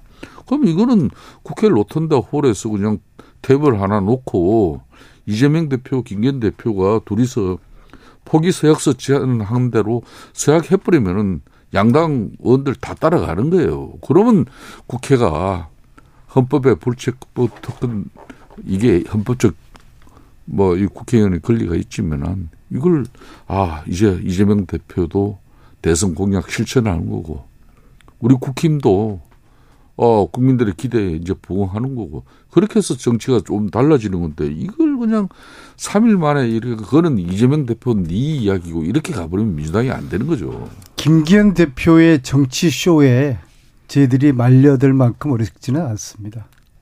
아니, 아니 근데 그걸 김기현 대표의 정치 쇼 저는 불체포 특권을 포함한 네. 국회의원들의 모든 특권. 모든 특권은 내려놔야 된다는 그런 입장인데요. 네, 네. 지금은 이 정치가 정상적인 정치가 아니고 정치가 아시다시피 실종이 됐어요. 정치 실종이. 네, 네. 정치 실종이 되고 야당 대표부터 야당 의원들까지 줄줄이 검찰이 엮는 검찰 정권 하에서 야당이 불체포 특권 이것을 포기한다는 것은 검찰 정권이 처, 딱 만들어 놓은 그물 속으로 우리가 들어가는 건데. 그는 그 그물 속으로 들어가자고 지금 이재명 대표가 우리 내려놓자 이렇게 얘기한 것이 아닙니까? 이재명 대표 본인 스스로 우리 우리 민주당, 본인 얘기입니까? 예, 민주당 민주당하고는 저는 이건 좀 아니, 별개의 문제로 별, 그렇지 그렇게 한 건 맞죠.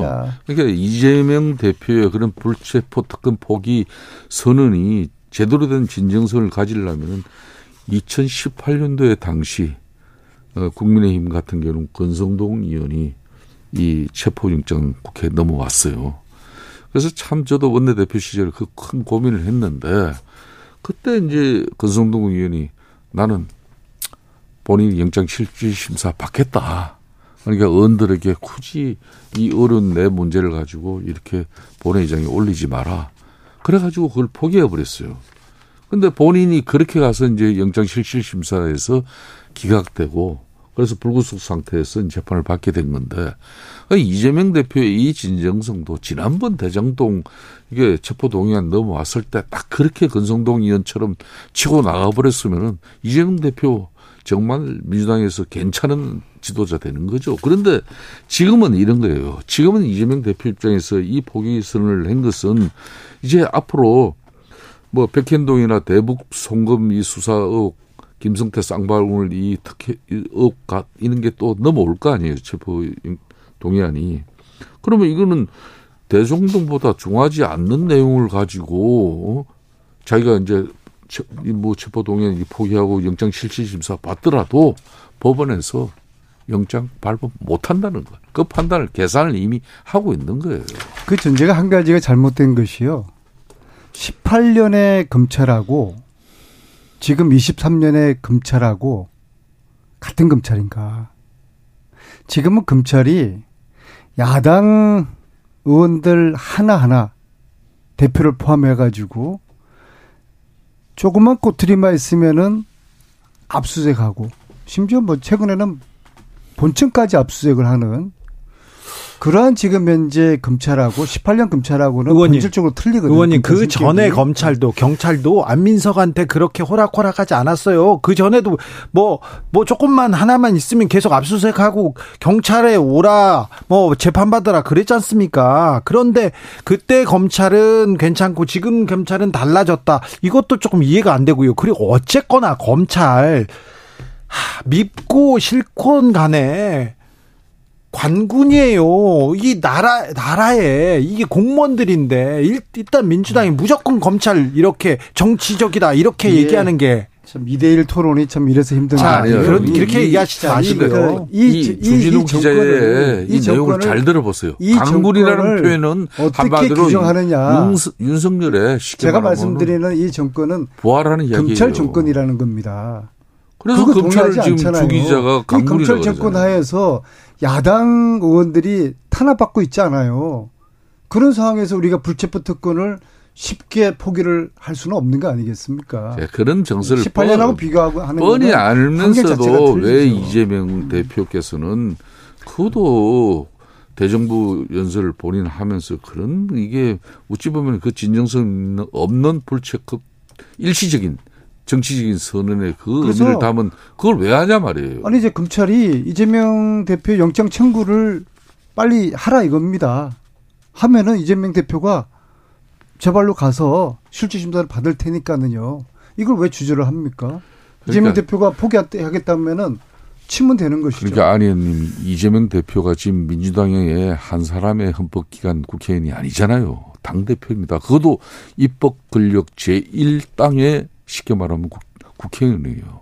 당 대표의 지위를 가지고 국회 본회의장에서 민주당을 대표한 연설을 한 건데 거기서 그분이 불체포 특권을 이야기한 것은 민주당 전체 동료 의원들의 함의를 모아서 본인의 입장이 나온 거라고 국민들이랑 우리 당은 받아들인 거고 그래서 박수치고 김기현 대표는 좋다.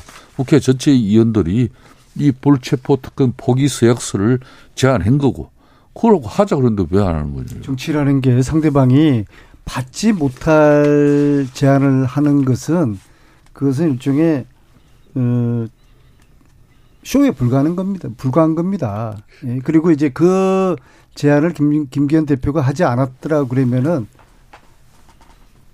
그 전날 네. 이재명 대표가 제안한 그 프레임으로 가게 되는 거니까 검찰도 부담스럽고 뭐 여당도 좀 밀리는 그런 형국이 되겠죠. 그래서 우리가 받지 못할 받을 수 없는 다 함께 불체포 특권 포기하자.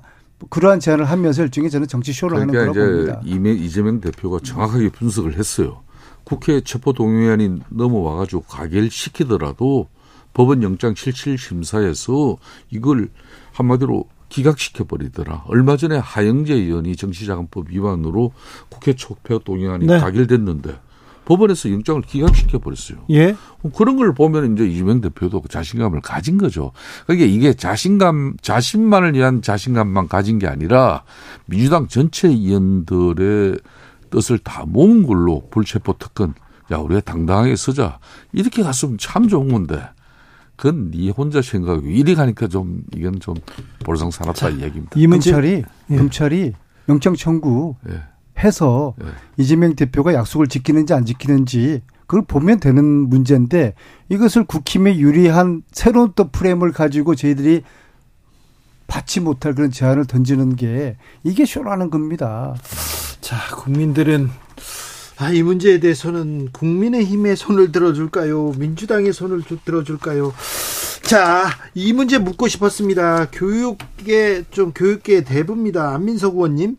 자, 수능 관련해서 지금 학생들하고 그리고 또 선생님들이 좀 불안하고 있습니다. 불안해 합니다. 이건 불안, 불안해 하지 마세요. 이해할 것이 아닙니다.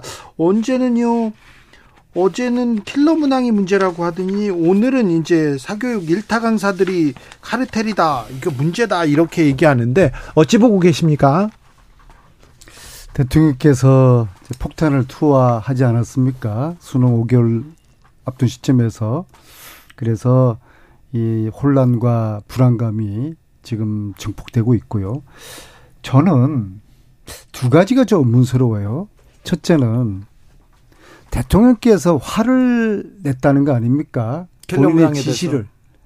그게 킬러 문항인지 또 네. 다른 게 있을지는 저는 잘 모르겠어요. 예. 어떤 지시를 했을까? 대통령께서 좀 더 구체적인 지시가 있었을 것이다. 사실 아까도 이야기 전문가가 이야기했잖아요. 킬러 문항이 뭔지에 대한 정의조차가 지금 정확하게 정확하지 않다. 네. 또 다른 어떤 지시가 구체적으로 있었을 것이다. 그게 무엇이었을까? 그게 좀 궁금하고요. 두 번째는 이 폭탄이 의도한 걸까? 아니면 적극적인 걸까? 예. 의도한 것이라 그러면은 너무 어설프고요. 적극적이라고 그러면은 너무 무책임한 것이죠. 그런데 이 교육 문제는 어려운 난제예요. 네. 그렇기 때문에 예측 가능성으로 이 문제를 완화시키는데 이 정책의 방향을 잡고 있는 것이거든요. 그래서 고등교육법 34조 5항이죠. 대입 제도를 바꾸려고 그러면 4년 전에 입법 예고를 해야 되는 거예요. 예. 예, 그, 그런 겁니다. 그런데 난데없이 이 폭탄을 던져서 이 아수라장이 지금 되고 있잖아요. 결자 해지를 대통령이 하셔야 된다고 봅니다. 대통령이 귀국하는 즉시 이 사과를 하셔야 된다고 봐요. 이 사, 문제를 사과하면 네. 이 문제가 마무리됩니까? 사과하면서 국가교육위원회라는 게 있어요. 네. 이 전문가의 영역을 네. 섣불리 건드리면 안 되는 것이거든요. 네, 그래서 이게 결자해지 차원에서 대통령께서 수습하는 수밖에 없습니다. 그렇지 않으면은 이 문제는 학부모들과 학생들의 커다란 저항을 일으키게 될 것이고요. 고등학생들이 지금 99%가 지금 대통령 욕하고 있다는 거 아니겠어요? 자, 그러니까 수습할 회장님. 방법이 없으니까 난데없이 일타 강사 잡, 잡고. 네. 아니님 뭐, 뭐 지금 그다음에 뭐 무슨 뭐뭐 뭐, 뭐 킬, 킬러 킬러 문항 이걸 가지고 또 좀 화제를 돌리고 지금 그러고 있어요. 안민석 의원이 이제 국회에서 많은 상임위 활동 중에 거의 대부분을 교육 교육 그리고 문화 네. 체육 이 분야에 네. 뭐 사실상 의정 활동에 모든 걸 다 바친 분이에요. 네. 초지일관. 뭐 본인도 교육 교육학 박사로서 상당히 전문적인 지식도 높게 평가합니다. 교수 출신으로. 어, 그렇습니다. 네. 그런데 말이에요. 이 사교육 어정도 높은 수능 초고난도 문항 출제 금지. 이건 어느 당의 말입니까? 이게요. 좀 전에 제가 사교육 어전도 높은 수능 초고난도 문항 출제 금지.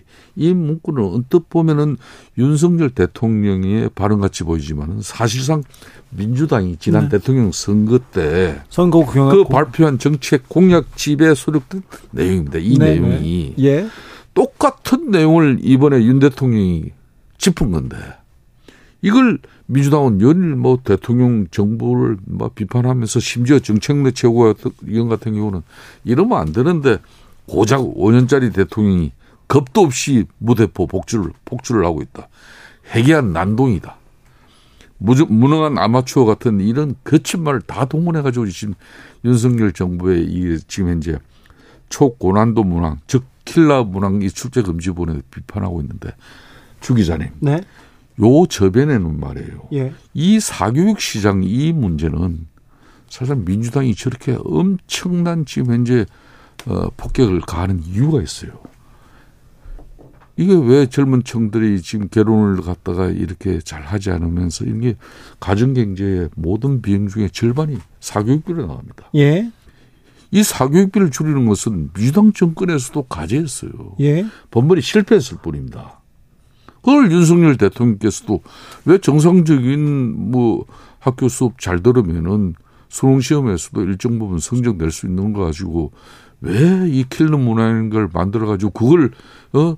그런 문제집을 개발한 친구들이 또 그걸 갖다 팔아먹고 그걸 또 사교육 시장에서는 배를 채우는 그런 수단이 돼버린 것이고 그렇게 해서 사교육 재벌이 탄생한 것이고 그런 사교육 재벌계의 몇몇이 사실상 민주당의 현역 원도로 활동하고 계신 분도 계십니다. 그렇기 때문에 지금 현재 민주당은 지난번 문재인 정권 때또 이거는 불과 작년에 민주당 대선 후보 이재명 대표의 공약이 있는데도 그 공약을 이렇게 또 비판을 해버린다는 거죠. 김성태 의원님도 윤석열 대통령이 교육 전문가라고 인정하십니까? 저 언제 교육 전문가라 그랬어요? 그 교육 전문가는 아니죠. 제가 교육 전문가는 안민석 의원께서 국힘에서 네. 정책위원장이 교육 전문가라고 대통령을 그렇게 칙게 네. 세웠고요. 교육부 장관께서도 대통령에게 교육을 많이 배운다라고 네. 이야기를 하셨으니까 완전 윤석열 대통령을 벌구성이 임금님으로 만든 거예요. 좋습니다. 교육 전문가 윤석열 대통령께서 사교육을 잡겠다고 나섰습니다. 응원하겠습니다. 네. 이왕 나섰으면은 네네. 사교육 잡는데 한번 직을 한번 걸어보십시오. 만약에 대통령께서 역대 정권도 하지 못한 전두환도 전두환 대통령도 잡지 못한 이 사교육을 잡는다 그러면 국민적 영웅이 될 텐데요. 네. 그런데 제가 볼 때는 대통령의 이번 이 한마디로 이번 여름에 사교육 시장 특히 대형 학원이 대박이 날 것이에요. 킬링 킬러 문항이 없어진다고 난이도 문제가 해결됩니까? 닌자 문항이라고 있어요. 그러니까 교과서 안에서 내, 내대 가령 8만 대장경 경판이 몇 개입니까? 이런 8만 문제. 개예요. 8만 몇십 개겠죠. 8만 몇 8만 몇십 천, 몇천 개 아닌가요? 문제가 그렇게 나오는 거예요. 8만 1,350. 네. 이걸 시험 문제 낸다고요? 예. 1번 8만 1,352권, 네. 2번 8만 1,350권. 이게 이제 닌자 문항이에요. 아, 이런 건 그러니까 교과서 안에는 있는데 이런 건 정말 치질한 문제를 네. 난이도를 변별하기 위해 변별력을 높이기 위해 가지고 이런 문제를 또 내게 된단 말이에요. 그래서 네. 아마 이번 여름에 수험생들은 이 닌자 문항에 대해서 닌자를 잡기 위해서 또 사교육을 받게 될 저는 안민석이 의원께서 교육 전문가니까 저한 말씀 드리면은 이 교육 문제를 정쟁의 영역으로 끌고 들어가려고 하는 그런 민주당 내부의 그런 선동은 더 이상 계속돼서는 안 돼요. 이 킬러 문항은 한마디로 사교육 이권 카르텔이 뿌리낼 수 있게 그런 하는 기반이었어요. 그리고 문지, 민주당은 이걸 묻지마 반대로 개혁의 발목을 잡으면 저는 안 된다고 봐요. 제가, 제가 한때 기억합니다. 1900 그때 아마, 어, 89년도 그때일 겁니다. 그러니까 그때 이제 어, 전두환 때 이때 학원하고 가해를 갖다 전면 금지시켰잖아요. 이걸 풀었어요. 네. 풀고 나니까 이게 사교육 시장이 엄청 그냥 불이 붙었는데 그때 이제 학생 운동하고 일부 민주화 운동 그 선수들 중에서는 그 지역 기회를 갖다 짓대 대학 졸업하고 못 해가지고 그냥 백수가 되신 분도 있고 뭐 이래가지고 이분들이 생계를 위해서 쉽게 말하면 가해 시장 이 학원에 뛰어드는 분들이 많아요. 네, 있죠. 그렇게 해서 선, 성공한 사람들이 정봉주, 뭐, 어, 정청래, 뭐, 지금 최고위원, 그리고 박정희원, 이런 분들 아닙니까?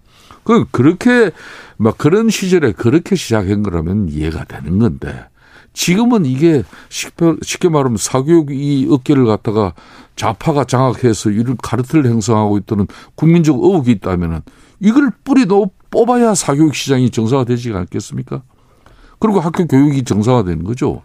왜 이 사교육이 특히 가해받고 학원에서 이 킬러 문항을 풀지 못하면은 수능 시험에서 좋은 점수를 받지 못하는 이 암울한 출제 방식을 언제까지 그냥 둘 거냐고요. 그걸 문제 제기를 하는 대통령을 보고 이걸 오만 방장하고 한마디로 무식한 사람이면 뭘 안다고 이런 식으로 갖다 들이대면 안 되는 거죠. 그러니까 사교육을 잡겠다는데 반대할 사람 없을 테고요. 그렇죠. 킬러 문항을 폐지하는 거는 이재명 후보의 공약이기도 했고요. 네. 근데 그것도 반대하는 사람 없을 거예요. 지금 수능 5개월 앞둔 시점에서 이 폭탄을 투여한 게 그 시점에 이제 문제가 되는 거예요. 그 진작 이렇게 시점과 말씀을. 형식에 문제가 있으면은 내용까지도 왜곡이 되는 겁니다. 그 의도가 저 오해를 받게 되는 것이죠. 네. 대, 그 전통적으로 보면은 전 보수 정권이 권력을 잡으면은 항상 사교육을 잡겠다고 나섰어요. 그렇게 또 우당탕탕 하다가 사교육 잡은 적이 한 번도 없어요. 이게 이제 보수 정권의 이제 특징이고 이번에도 대통령의 말 한마디로 현장이 아수라장이 되니까는 엉뚱하게 이제 관심과 화살을 돌려서 일타 강사들 잡겠다. 아마도 일타 강사들 포함해가지고 대형 학원들 세무조사하고 검찰 또 수사할 것 같아요. 사교육을 검찰이 범인 잡는 방식으로 때려잡는다 그래가지고 사교육이 잡히겠습니까? 교육이라는 것은 백년 대계라고 하지 않겠습니까? 아니, 제가 노동 현장에서 80년도, 90년도, 2000년, 2000년도 초반기만 하더라도 뭐가 이슈였습니까?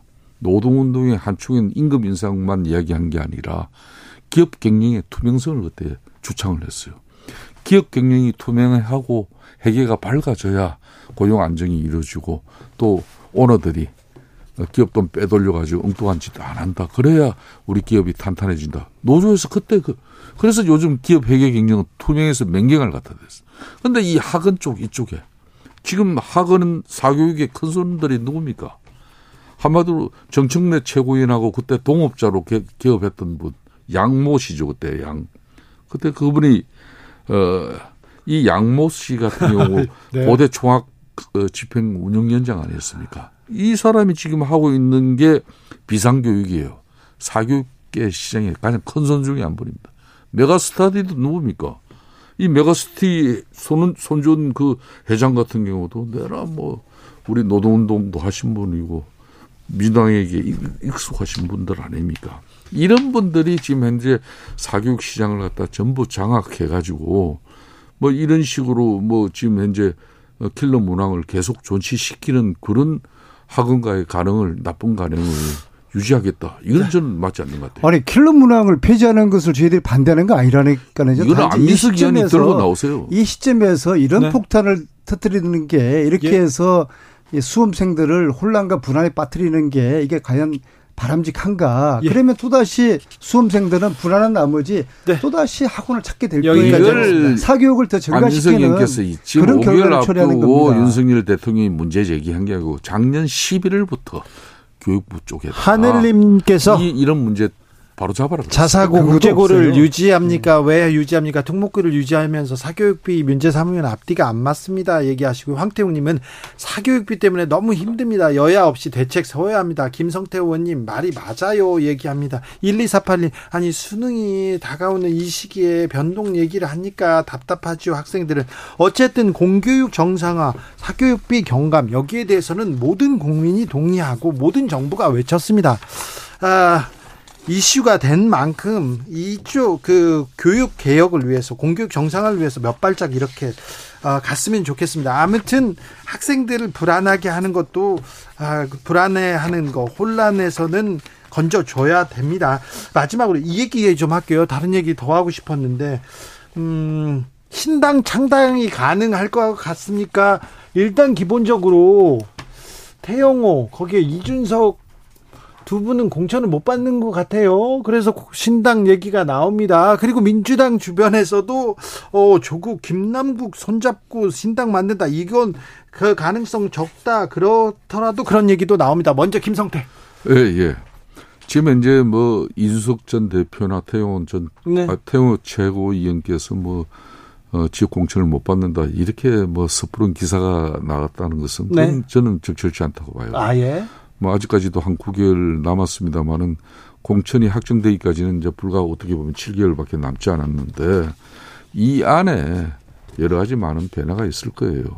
결국은 선거라는 것은 어 민주당이든 국민의힘이든 자기 진영을 이렇게 안정시키고 단합시키면서 국민들에게 표를 받는 그런 정당이 결국은 이기는 거거든요.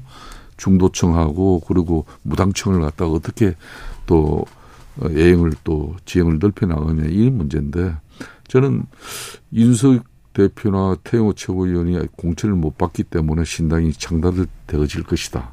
이거는 저는 아직 맞지 않다고 봐요. 다만 네. 이제 국민의힘 입장에서도 내년 4월 총선을 앞두고 그동안 뭐 보수 진영 내부에 뭐 일부 작은 차이와 갈등이 있었다면은 그거 해소하고 또 그걸 풀어낼 수 있는 그런 지혜로운 정당이 되, 어야 한다는 것은 저는 분명히 말하고 싶습니다. 민주당의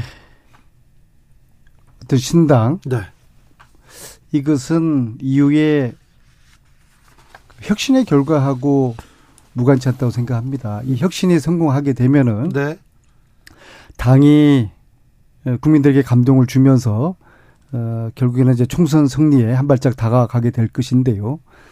과연 이 혁신위원회가 성공할 것이냐.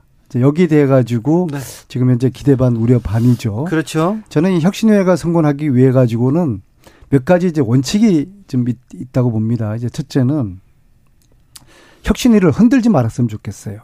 네. 예, 이미 지금 초반인데도 뭐 혁신위를 어, 네. 개파 프레임에 집어 넣어서 네, 네. 특정 개파 하고 관련 있는 것으로 네. 당내에서부터 그렇게 흔드는 것은 바람직하지 않다. 그리고 두 번째 기득권을 가지고 있는 현역들이 혁신위에 대해 가지고 이렇건 저렇건 하는 것은 저는 바람직하지 않다고 봅니다. 오히려 혁신위에 정권을 주고 힘을 실어 주는 그러한 현역들의 자세가 이제 필요하다고 보고요.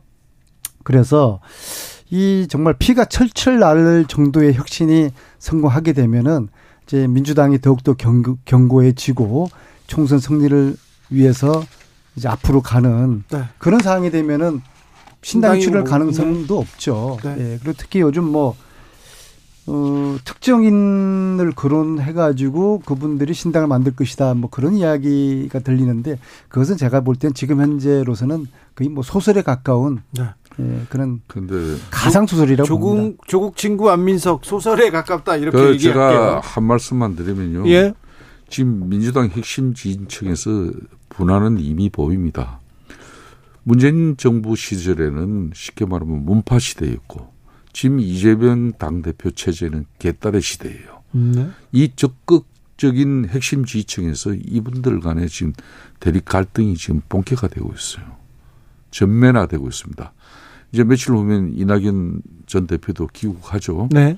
그러면 호남 순회주의를 주창할 이낙연 대표와 또 문파의 중심축으로 떠오르자 하는 이런 조국 선수 이런 분들이 결국은 이재명 당 체제에서 일정 지분 내년 총선이 총선에서 지분 확보가 이루어지지 않으면은 민주당도 걱정될 부분이 많은 거고요.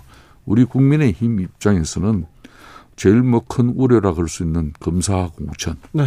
이 부분에 대해서는 우리 김기현 대표가 뭐 여러 차례 윤석열 대통령과 함께 논의를 해서 검사 공천 시, 시중에 한간에 떠도는 말처럼 그렇게 네. 많아지지 않을 것이다. 국민의힘은 검사 공천 없고 네. 민주당은 지금 그러면 이재명계, 이낙연계, 조국계, 조국 어, 새 분파가 이렇게 나눠져서 싸울 거다 이렇게 보시는 건가요? 저는 그렇습니다. 그게 또 뭐 김성태 의원님이 저렇게 지금 저 분석하시고 예견하시는 우리 민주당 관련된 말씀은 네.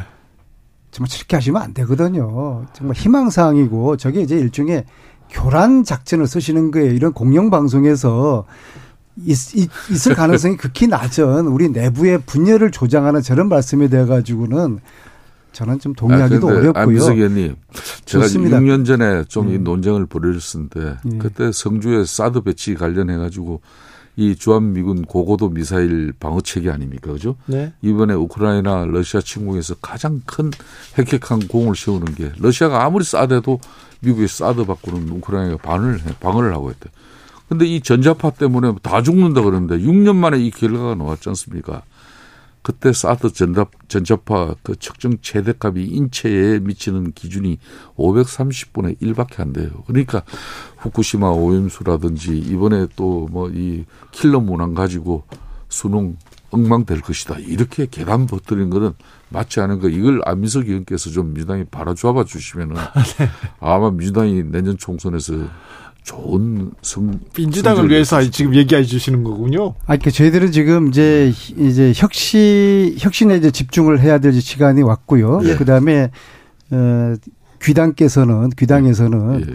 후쿠시마 오염수 이것이 저는 크다란 재앙이 되고 쓰나미가 될 거라고 저는 봅니다. 네. 예, 그래서 이거 잘 막아 주시고요. 네. 예, 예. 그다음에 당분은 그만하세요. 관련돼 가지고 폭탄을 던지시는 이 네. 대통령을 네. 막아 주셔야지 대통령을 벌거숭이 임금님으로 이게 지금 실화가 되고 있어요. 아민석 의원님 이렇게 쓰시면 안 됩니다. 의원님 만약에 저기 대통령이 수능 발언 하시지 않으셨으면요 민주당은 더 곤란하셨을 텐데 그런 생각도 해봅니다. 여기까지 하겠습니다. 김성태, 안민석, 안민석, 김성태 두 분 감사합니다. 예, 감사합니다. 네, 고맙습니다. 교통정보센터 다녀오겠습니다. 김민희 씨.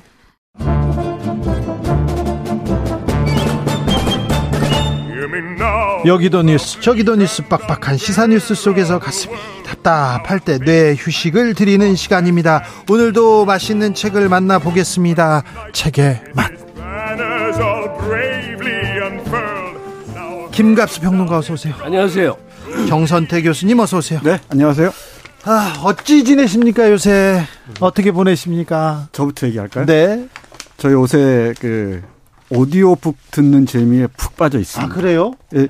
책을 넘겨야 된다는 분이 오디오북 얘기도 하셨어요. 그건 그 매력은 있고, 네. 어, 종이책 매력도 있지만, 오디오북 매력도 요즘에 대단한 것 같습니다. 그래요? 제가 어릴 때 우리 라디오 연속극 많이 들었죠. 아, 있었죠. 그 KBS에서. 라디, 예, 라디오 연속극하고 크게 다르지가 않아요. 그래요? 이, 우리가 박경리 선생의 토지를 네. 듣기 시작했는데, 네. 아마 자, 장장 480시간쯤 될 겁니다. 야. 지금 한 60시간쯤 들었는데 60시간이요? 너무 재미있어요. 아, 그래요. 저, 저는 토지 항상 2편, 3편에서 항상 실패하거든요. 그러면서 또, 그, 다 읽으신 네. 분들 존경한다고 생각하는데, 그게 가능합니까? 5권 들어갔습니다. 이게 아, 22권인데, 그, 그런 생각을 해요. 들으면서 어린 시절 생각이 나서, 아, 우리 어머니하고 같이 들었으면은, 추임새 넣으면서 참 재밌었겠다. 아, 그러네. 혹시 산책하시는 분들 계시면 오디오북 오디오북 음. 토지 한번 들어보십시오. 김갑수 평론가께서는 저 이제 언제나 똑같은 얘기밖에 없잖아요. 강아지 네. 산책하고 뭐. 근데 음악 듣고 새로운 유혹을 받아서 네. 매일 그 유혹이 왜냐면 그 드론 띄우기가 그렇게 재밌나 봐요. 아. 근데 옛날에는 그게 이제 비용도 많이 들고 네. 장비도 거창한데 이게 개발이 돼서 그냥 집 옥상 같은 데서 네. 이 촬영을 해요 드론이 네. 설명을 자세히 들었는데 그 밤에 제가 항상 한강가에 언제나 있어요. 한강가에 이제 서 있는데 밤에 좋죠. 어, 드론 날리면 너무너무 재밌을 것 같아. 네. 근데 비용을 대충 추산해 보니까 뭐 웬만큼 감당하는 거예요. 싼 것도 있어요 요새는. 네, 네, 네. 100만 원대들. 네, 진입 장벽이 이렇게 낮아졌습니다.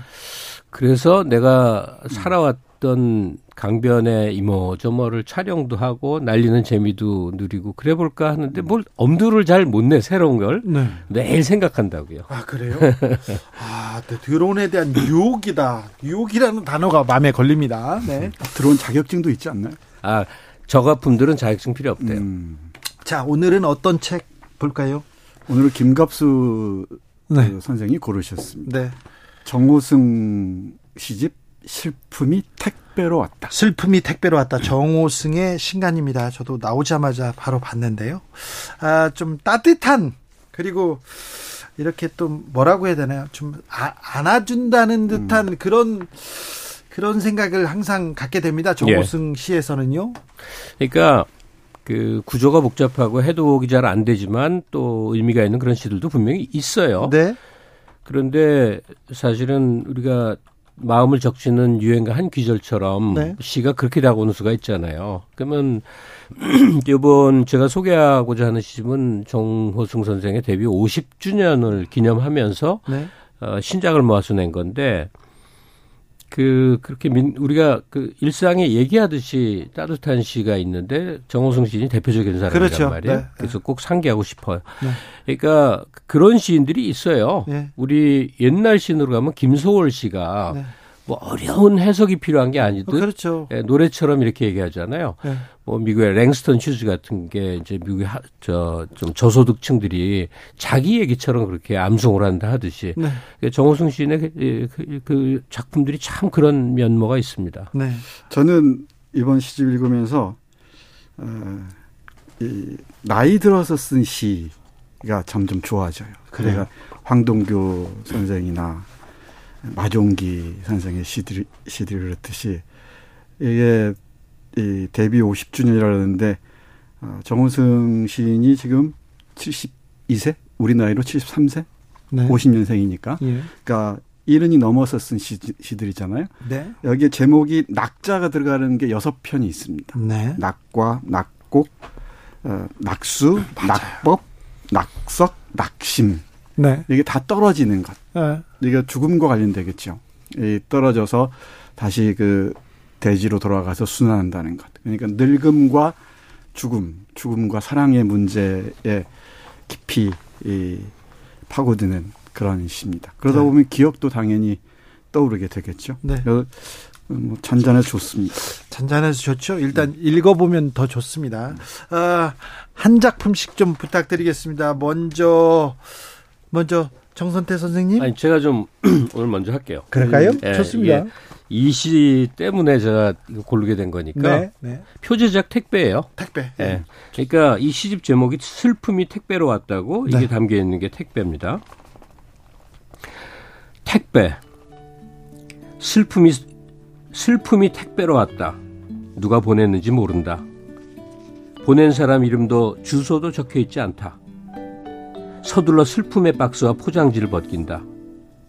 벗겨도 벗겨도 슬픔은 나오지 않는다. 누가 보낸 슬픔의 제품이길래 얼마나 아름다운 슬픔이길래 사랑을 잃고 두 눈이 멀어 겨우 밥이나 먹고 사는 나에게 배송돼 왔나? 포장된 슬픔은 나를 슬프게 한다. 살아갈 날보다 죽어갈 날이 더 많은 나에게 택배로 온 슬픔이여. 슬픔의 포장지를 스스로 벗고 일생에 단 한 번이라도 나에게만은 슬픔의 진실된 얼굴을 보여다오. 마지막 한 방울 눈물이 남을 때까지 얼어붙은 슬픔을 택배로 보내고 누가 저 눈길 위에서 울고 있는지 그를 찾아 눈길을 걸어가야 한다. 박수 치고 싶다. 너무, 아, 너무 네. 슬프다.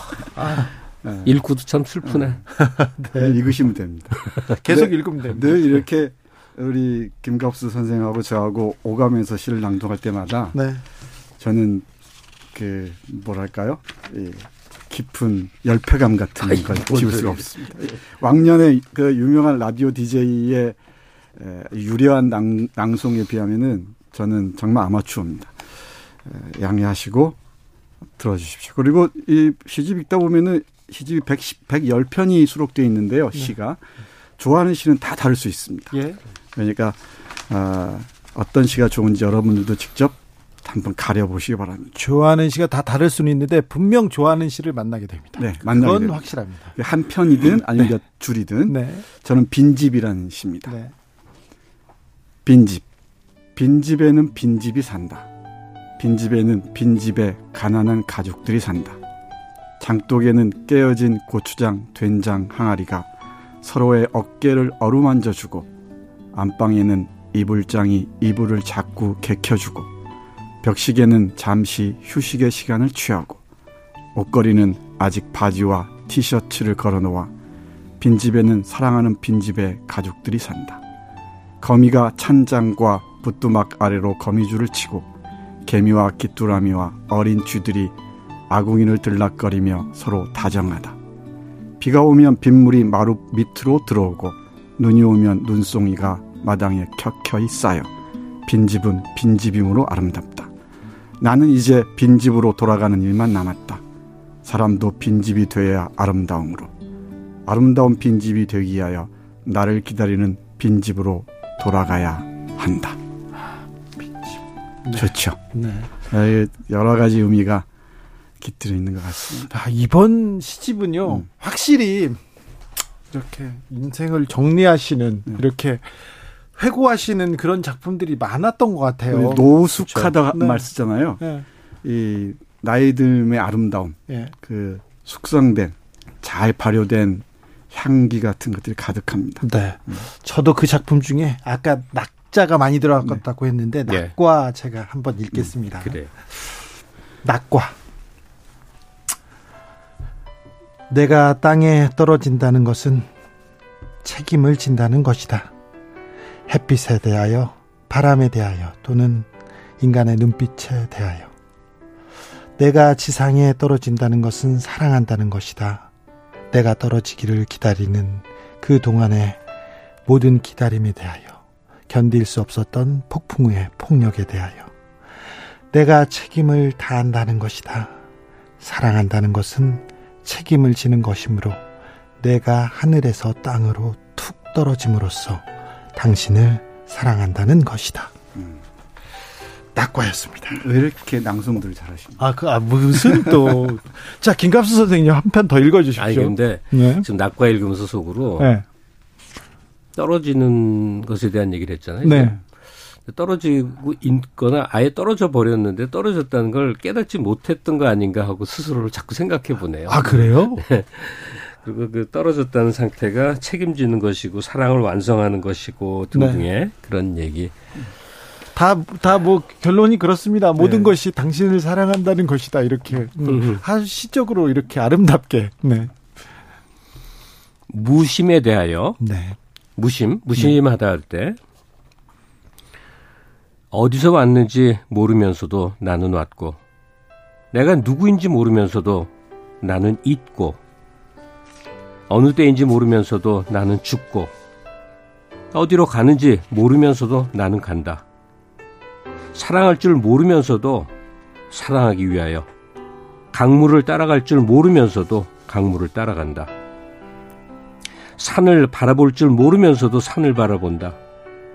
모든 것을 버리면 모든 것을 얻는다지만 모든 것을 버리지도 얻지도 못한다. 산사의 나뭇가지에 앉은 새 한 마리.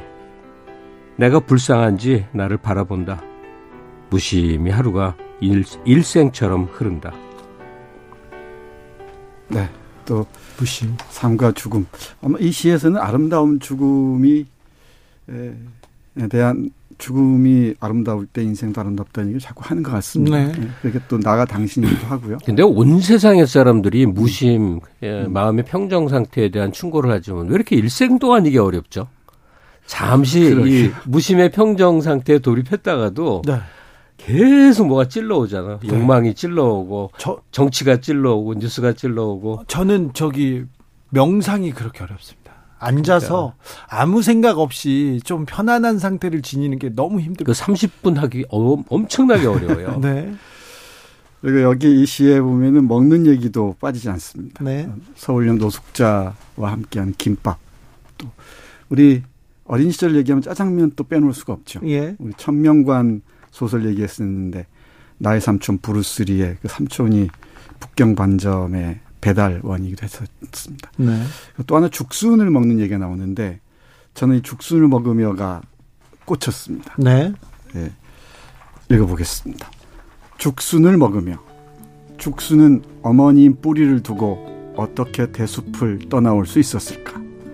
땅속 깊이 뿌리를 뻗던 어머니의 바람대로 인내의 마디마디를 높여 나라를 구하는 죽창은 되지 못하고 왜 이 봄날에 어머니를 떠나 가늘게 쪼개지고 데쳐지고 초무침이 되어 배고픈 나의 저녁 식탁을 찾아온 것일까?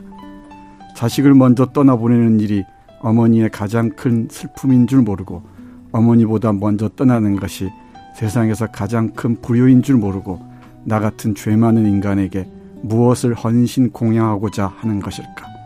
나는 행복할 때 행복에 매달리고 불행할 때 불행에서 멀리 도망쳐 아직 인간이 되지 못하는데 미안하다. 오늘도 흰 피를 흘리며 죽음을 두려워하지 않는 죽순을 먹으며 댄잎을 스치는 바람 소리를 듣는다.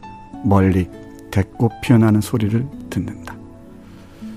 이 먹더라도 이 정도의 어, 이야기들은 상상하며 먹으면 어떨까 싶기도 합니다. 네, 그렇습니다.